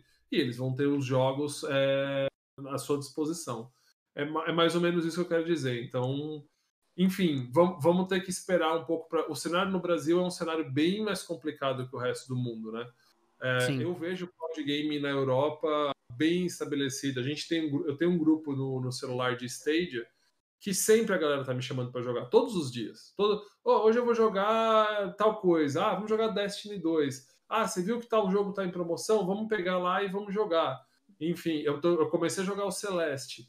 Então, assim, eu sou bem ativo no Stadia, sabe? Não é minha principal plataforma, mas eu jogo bastante nele. É, eu jogo mais Stadia do que o próprio Game Pass, porque o Game Pass, eu, eu, eu não jogo. A gente tá na, na pandemia, eu não vou pra rua, entendeu? Então eu jogo em casa. E quando eu jogo em casa, eu ligo o Xbox. Eu não vou jogar no celular, entendeu? Enfim, eu acho que tem um pouco disso. Vamos ver, gente. É, é, é, assim, o cenário do Brasil é um pouco mais complicado. Mas o que eu entendo, do meu ponto de vista, se eu tivesse que fazer uma aposta hoje aqui, eu colocaria aqui. As soluções devem chegar nessa ordem no Brasil. É, primeiro o xCloud dentro do Game Pass, na sequência o Amazon Luna e depois o Google Stadia. É, mas isso lá para 2022 e ou para frente disso, né? Na, no ah. ano que vem, eu comentei com vocês, no ano que vem eu acho que a Microsoft e provavelmente a Amazon já devem... Já, já vai começar os testes, é, então... Mas assim, a consolidar, né, que eu digo assim, consolidar... E aí a Google, e a Google, né, como você falou, a partir de 2022 ou mais para frente, né? Exatamente, é isso aí. Não, perfeito. Pessoal, então por hoje vai ser isso, tá? A gente já tem quase uma hora e 45 de live. Não se esqueçam que amanhã isso aqui, uh, esse nosso bate-papo vai estar disponível no Spotify para vocês poderem uh, usufruir das nossas belas vozes uh, e principalmente poder ouvir a opinião desses caras que são feras no que estão falando, cara. E assim, vamos torcer para que o pessoal possa olhar com mais carinho para o Brasil e principalmente porque a galera daqui do Brasil é fera e consome muito videogame e isso aí já ficou provado com a força da nossa comunidade. Então, com isso, Betão, quero te agradecer muito, cara, a participação. Uh, cara, aí é, é, o pessoal que conhece sabe que o Betão mora na Espanha, então fuso horário. Cara, muito obrigado mesmo pela disponibilidade. Uh, fica sempre o convite aqui, cara. Quando quiser aparecer, é só dar um toque e, e tá convidadíssimo sempre, tá bom? Muito obrigado mesmo pelo convite. E para quem não conhece ainda, que eu acho difícil, mas uh, dá suas redes aí e também uh, onde eles podem encontrar o Hightower Branco. Bom, eu tenho meu canalzinho no YouTube que tem esse nome complicado pra caramba de escrever, mas tá aí. Hightower Branco. Tem a, eu, tô, eu sou muito. A rede social que eu sou mais ativo é o Twitter. Eu, tô, eu fico muito é, antenado e postando várias coisas que vão rolando lá no Twitter. É, mas assim, todas as redes sociais vocês me acham com arroba Hightower Branco. Facebook, Twitter, Instagram. Mas realmente, se pra gente bater um papo, a gente trocar figurinha. Esse pessoal que tá aqui, o, o o, o Rive, o John, é, toda essa galera, o Henrique Carioca, todos eles a gente tem, tem o nosso, as nossas bate os nossos bate-papo lá no Twitter. É, o próprio Rive e o Guilherme eles têm muita, eles estão muito inseridos nesse, nesse contexto de cloud game, então a gente consegue trocar umas figurinhas bem bacana também. E cara, e conte comigo, Gui, não necessariamente para falar só de cloud, quiser falar de outros temas, a, a gente está aí. E, e tamo junto. Obrigado pelo convite, foi, foi muito da hora, foi muito legal e valeu pelo bate-papo aí para você e para o Fábio também. Obrigado, Fábio. Ah, todos os links estão aqui na descrição, tá, pessoal? Então fiquem tranquilos, é só clicar ali e dar uma, uma força lá pra galera. E também quero agradecer muito meu irmão Fabão, do NBT. Muito obrigado, cara. O embaixador do NBT. Agora Uh, a gente tá uniformizado, eu e o Fábio aqui, ó, a camisa do Arms, porque vai ter um evento de Arms aqui que vai, a gente vai fazer aqui no canal, tá? Uh, então vou deixar o Fabão dar o, o, recado dele. O Discord do NBT tá aqui embaixo também na descrição. Quem quiser participar, sinta-se à vontade, porque os eventos são muito legais, tá bom? Muito obrigado, Fabão. É o NBT? Eu acho que sim, né? Já, a gente já fez até uma. A gente já fez live aqui no canal explicando o que é NBT. Já, já teve, Gui. Maravilhosa live, obrigado pelo convite. Não sabia tanto de, de, de, de cloud como vou sair daqui sabendo muita coisa. Betão, um cara sensacional com esse assunto e acho que com vários também. Uh, cara, agradecer a todo mundo, primeiramente, que sábado torceu por mim no, no torneio de armas, rapidão. E fiquei muito feliz com algumas mensagens que o pessoal mandou aí offline, dando os parabéns pela, pela classificação e por participar lá, representar o Brasil. E demais, cara, tá aí. Aspirando Games é o canal oficial da NBT, não preciso mais dizer isso, fora os outros canais que também são parceiros. Vão me ver sempre lá. Sexta-feira eu vou estar no canal do NT Project falando sobre esportes e jogos de luta né? Então, o engajamento aí de hoje é hoje cloud e agora a gente vai falar de sexta-feira com o Brunão lá sobre esportes. Então, agradeço demais aí o, o papo de hoje. E Betão, quero só botar um, fazer uma pergunta rapidão para ti. Manda. Qual a tua visão, tá, uh, dos estúdios indies nesse mercado de cloud? Ah, cara, é, é fundamental, é fundamental. Eu acho que isso, um passo antes, serviços como o, Game Pass alavancaram muito os horizontes, né? Abriram muitos horizontes para os estúdios indies, né? Porque antes, para o cara publicar o jogo dele, ele teria, ele tinha muito gastos, ele tinha é, assim toda uma logística muito complicada de seguir. Imagina que a partir do momento que você tem um contrato com a com o Game Pass, eu não sei se todo mundo conhece mais ou menos como que é um modelo de negócio do Game Pass. O Game Pass, basicamente, o que acontece? Quando você está desenvolvendo um jogo, a Microsoft ela pode te procurar, ou você oferece seu jogo para a Microsoft, e ela te pede uma projeção. Ela fala assim: tá bom, gostei do seu jogo, quero colocar no Game Pass. Qual que é a sua projeção de vendas para os próximos seis meses? Ah, a gente está tá indo para esse público, para esse mercado, tem tantos jogadores, etc. E tal a gente projeta vender, sei lá, mil, mil jogos, 10 mil jogos, um milhão de jogos. Ele vai dar o número dele lá. A Microsoft vai analisar, vai ver se faz sentido ou não. E eles e aí ela vai fazer. Geralmente o que eles fazem é tá, tá ok. Então eu te pago 50% do, do, do, do, do, do que você está projetando. E se você bater essa meta, a gente eu começo a te pagar um bônus por mais licenças que a gente consegue trazer com jogo é, da, que eu, eu, me confundi aqui na questão do, da questão do, do, da meta. Ele tem a projeção e ele fala, tá bom, eu vou colocar o seu jogo na, dentro do Game Pass. Você vai vender mil cópias, eu te pago o equivalente a 500, beleza? Se eu conseguir trazer mais público que vai fazer download do seu jogo, que ultrapassar a sua estimação de venda, eu te pago um bônus. Porque o Game Pass ele ainda funciona com download, né? Então o Betão desenvolveu o jogo lá, microfone vermelho. E a Microsoft chegou e falou: pô, gostei desse jogo. Como é que funciona, Betão? Pô, eu tô meu planejamento aqui, eu acho que eu consigo vender 100 mil cópias por conta disso, disso, disso. Tô de acordo, tá bom. Eu já te adianto o valor de 50 mil cópias. Deixa ele um ano no Game Pass. Se eu tiver mais de 100 mil downloads, que era o seu objetivo de, de, de vendas, se, você, se eu conseguir fazer mais de 100 mil downloads, eu te pago um bônus em cima disso que, que a gente combinou. E é assim que funciona. Então, os estúdios indies, eles querem muito ter o jogo deles lá, porque eles já conseguem reverter o desenvolvimento deles no, em grana, já vira dinheiro, e eles ainda têm a chance de que se for um jogo que cai na comunidade, que a, a comunidade gosta e baixa, eles conseguem fazer mais dinheiro. Uh, o cloud gaming ele não tem todo o serviço de logística que as plataformas convencionais têm. Então, e eles, eles têm mais flexibilidade para acordos, etc. e tal. Então eu acho que estúdio indie com cloud game é um casamento muito bom, assim como ele é com o Switch, que é o, a questão Sim. da mobilidade, da portabilidade ajuda bastante os estúdios indies a querer lançar para o Switch, né? Uh, eu acho que tem muito a ver. Eu acho que é um, é um casamento perfeito. Cara, muito massa, muito massa mesmo. a gente poderia ficar batendo papo por mais muito tempo, cara. E, e, esse assunto é fantástico realmente porque é uma coisa que, cara, é, a gente está vendo o futuro acontecer, entendeu? Então, é, eu acho que é, eu acho que é por aí que a gente vai ter isso aí, em, mas não tão em breve quanto a gente gostaria. Uh, quero mandar um, um salve aqui para toda a galera que está com a gente até o final. Não esqueça de sentar o dedo no like, pessoal. Vamos, vamos dar like aí na, no, no vídeo que ajuda bastante aqui a impulsionar e mostrar que o canal tem mais relevância para você, tá?